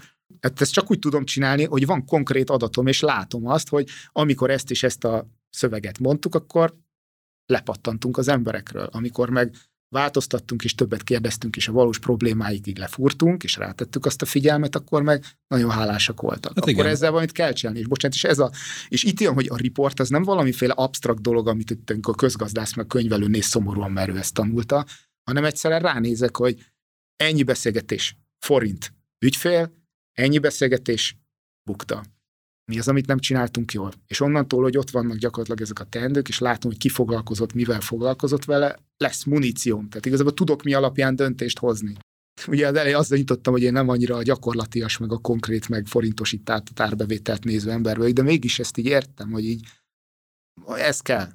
És egyébként, amit elmondtál, ez, ez kis cégnél is ugyanúgy működik, mert Megyeri Domonkos tudnám példaként hozni, akivel volt korábban ugyanígy podcast epizódunk, Öntapadó címkegyártás, vagy nyomtatás pont hu, és ott is két embernél is ugyanígy működnek az automatizmusok és a riportok, és abból hoz akár automatizált döntéseket, de hozhatnám akár a Juhász Attila piramisépítő, ez egy újháznak a példáját, ahol meg több száz, akár még cégcsoport szinten ezres cég, nagyságrendű cégcsoportban is tudnak rendszereket használni, mert tudnak komoly következtetéseket levonni, és tényleg ott viszont, amit mondtál, egy apró változtatásnak az eredménye is azért az, az lehet, hogy százmilliós pluszt vagy minuszt tud hozni a cég életébe, úgyhogy ezért nagyon-nagyon fontos az, amiről beszéltünk. Egy más a lépték. Igen, és itt azt a tévhitet osztattuk akkor el, és ezt én abszolút meg tudom erősíteni, hogy hogy nem lehetetlen jó riportoló megoldást adni kicsi cégeknek is, és egyébként egy jó riportoló megoldás az pedig nem azt jelenti, hogy egy ilyen baromi drága, több tízmillió forintos egyedi fejlesztés, meg minden dolog kell hozzá, hanem nem. Ez tud működni nagyon egyszerűen, egy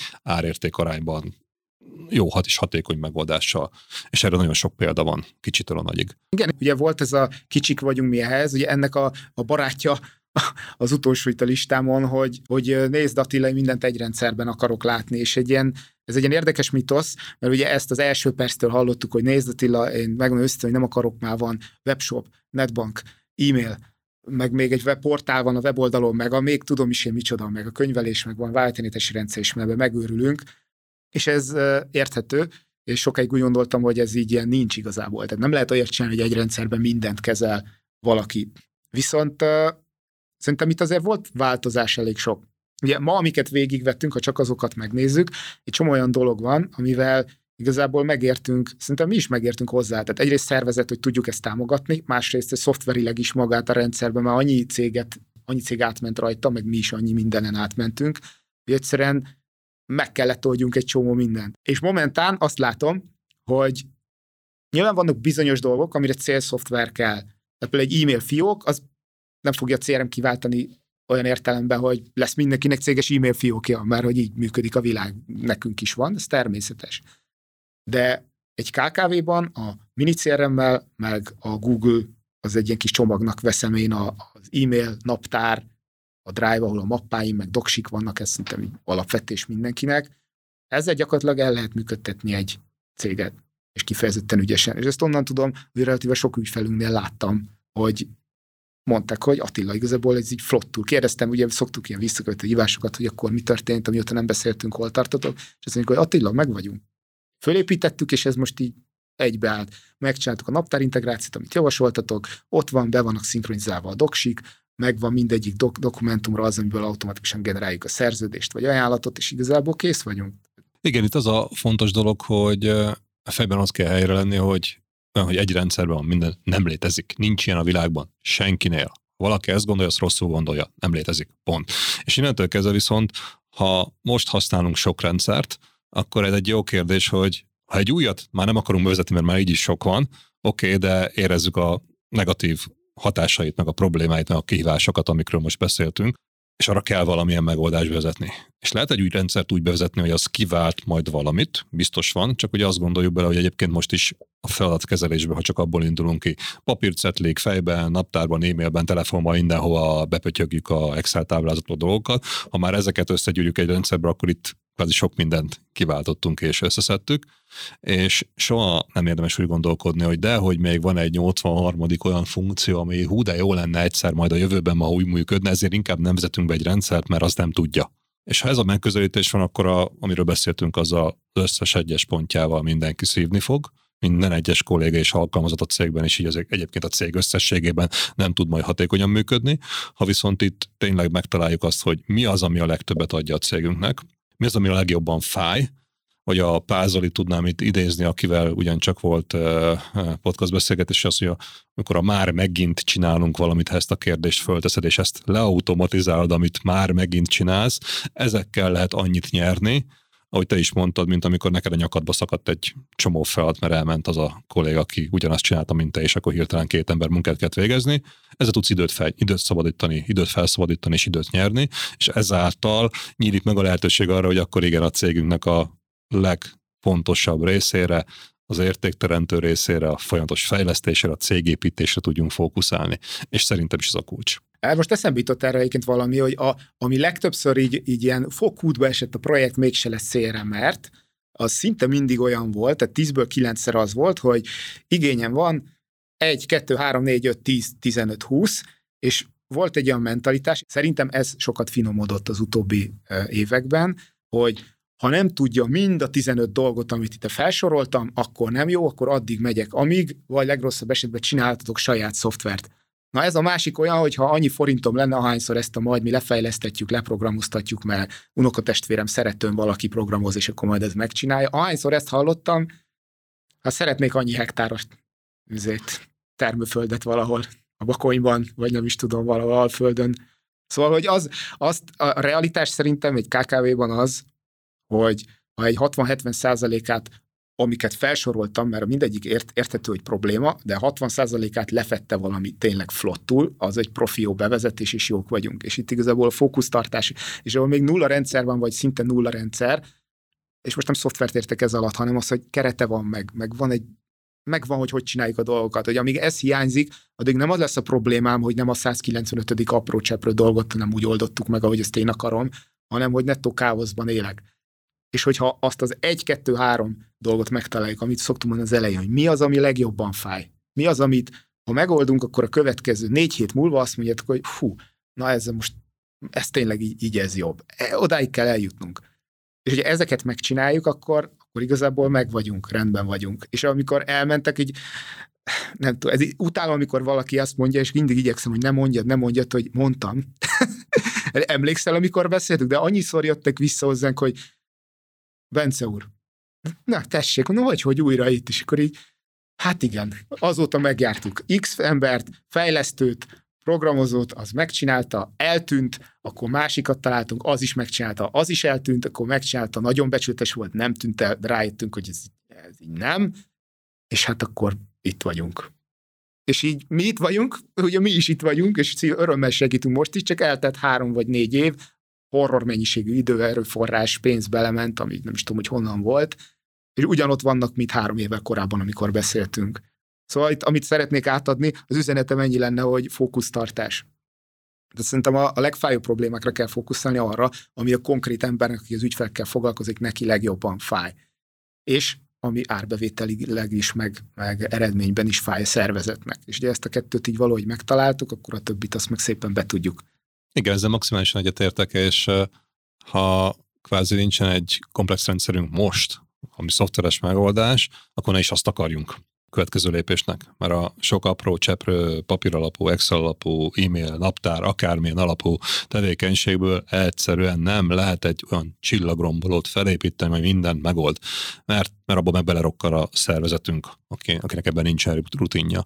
És ha egy kicsit most így visszagondolok, hogy miről beszéltünk itt a, az elmúlt közel két órában, ugye sok olyan gyakorlati példát áttekintettünk itt, amivel Attilét az elmúlt több mint tíz évben találkoztál, ügyfelek találkoztak, ami egész jól reprezentálja egyébként a magyar ká ká vé piacot ezek a, a dolgok, hogy ezekre milyen megoldásokat lehet találni, milyen tévhitek vannak az emberek fejében, amit úgy gondolom, hogy talán egy kicsit sikerült lebontanunk, mert, mert nem szabad beleragadni azokba a dolgokba, hogy ezt nem lehet máshogy csinálni. Igen, máshogy kell csinálni, alkalmazkodni és változtatni kell, és rengeteg tudás érhető el, akár itt a konkrét tippek, mint amit a mai napon beszéltünk, vagy akár a Cégépítő Podcastnak a többi epizódjában átjövő tapasztalatok, tippet, amit mások mondtak el, hogy hogy csinálják, és ha ezt valaki megfogadja, akkor onnantól kezdve nagyságrendel növekedni tud. Az átlagból könnyen ki tud tűnni, mert mert nem ez a standard, hogy mindenki így gondolkozik. És ha ez megvan a fejében valakinek,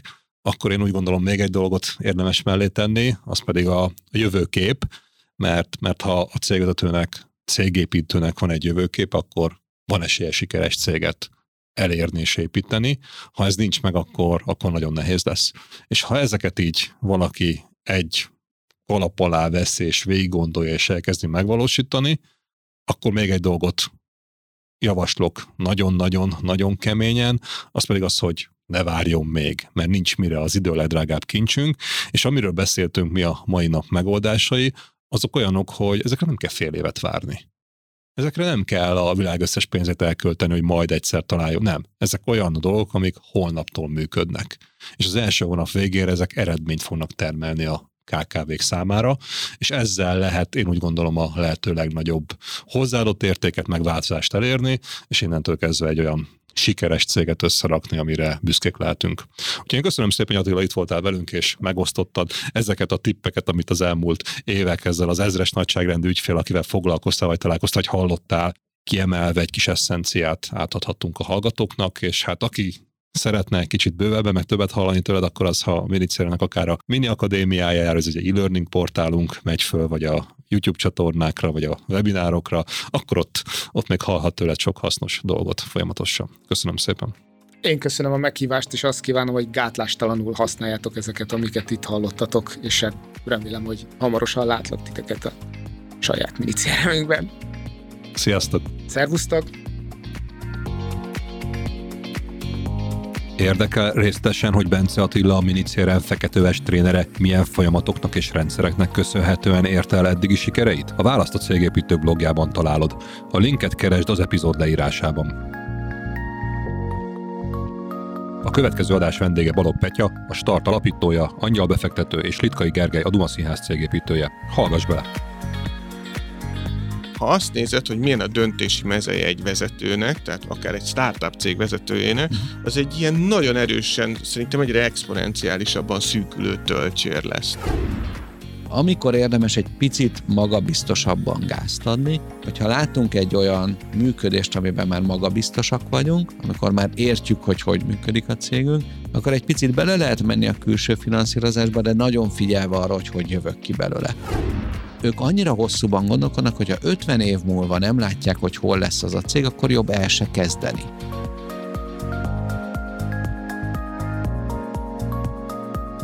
Köszönjük, hogy velünk voltál!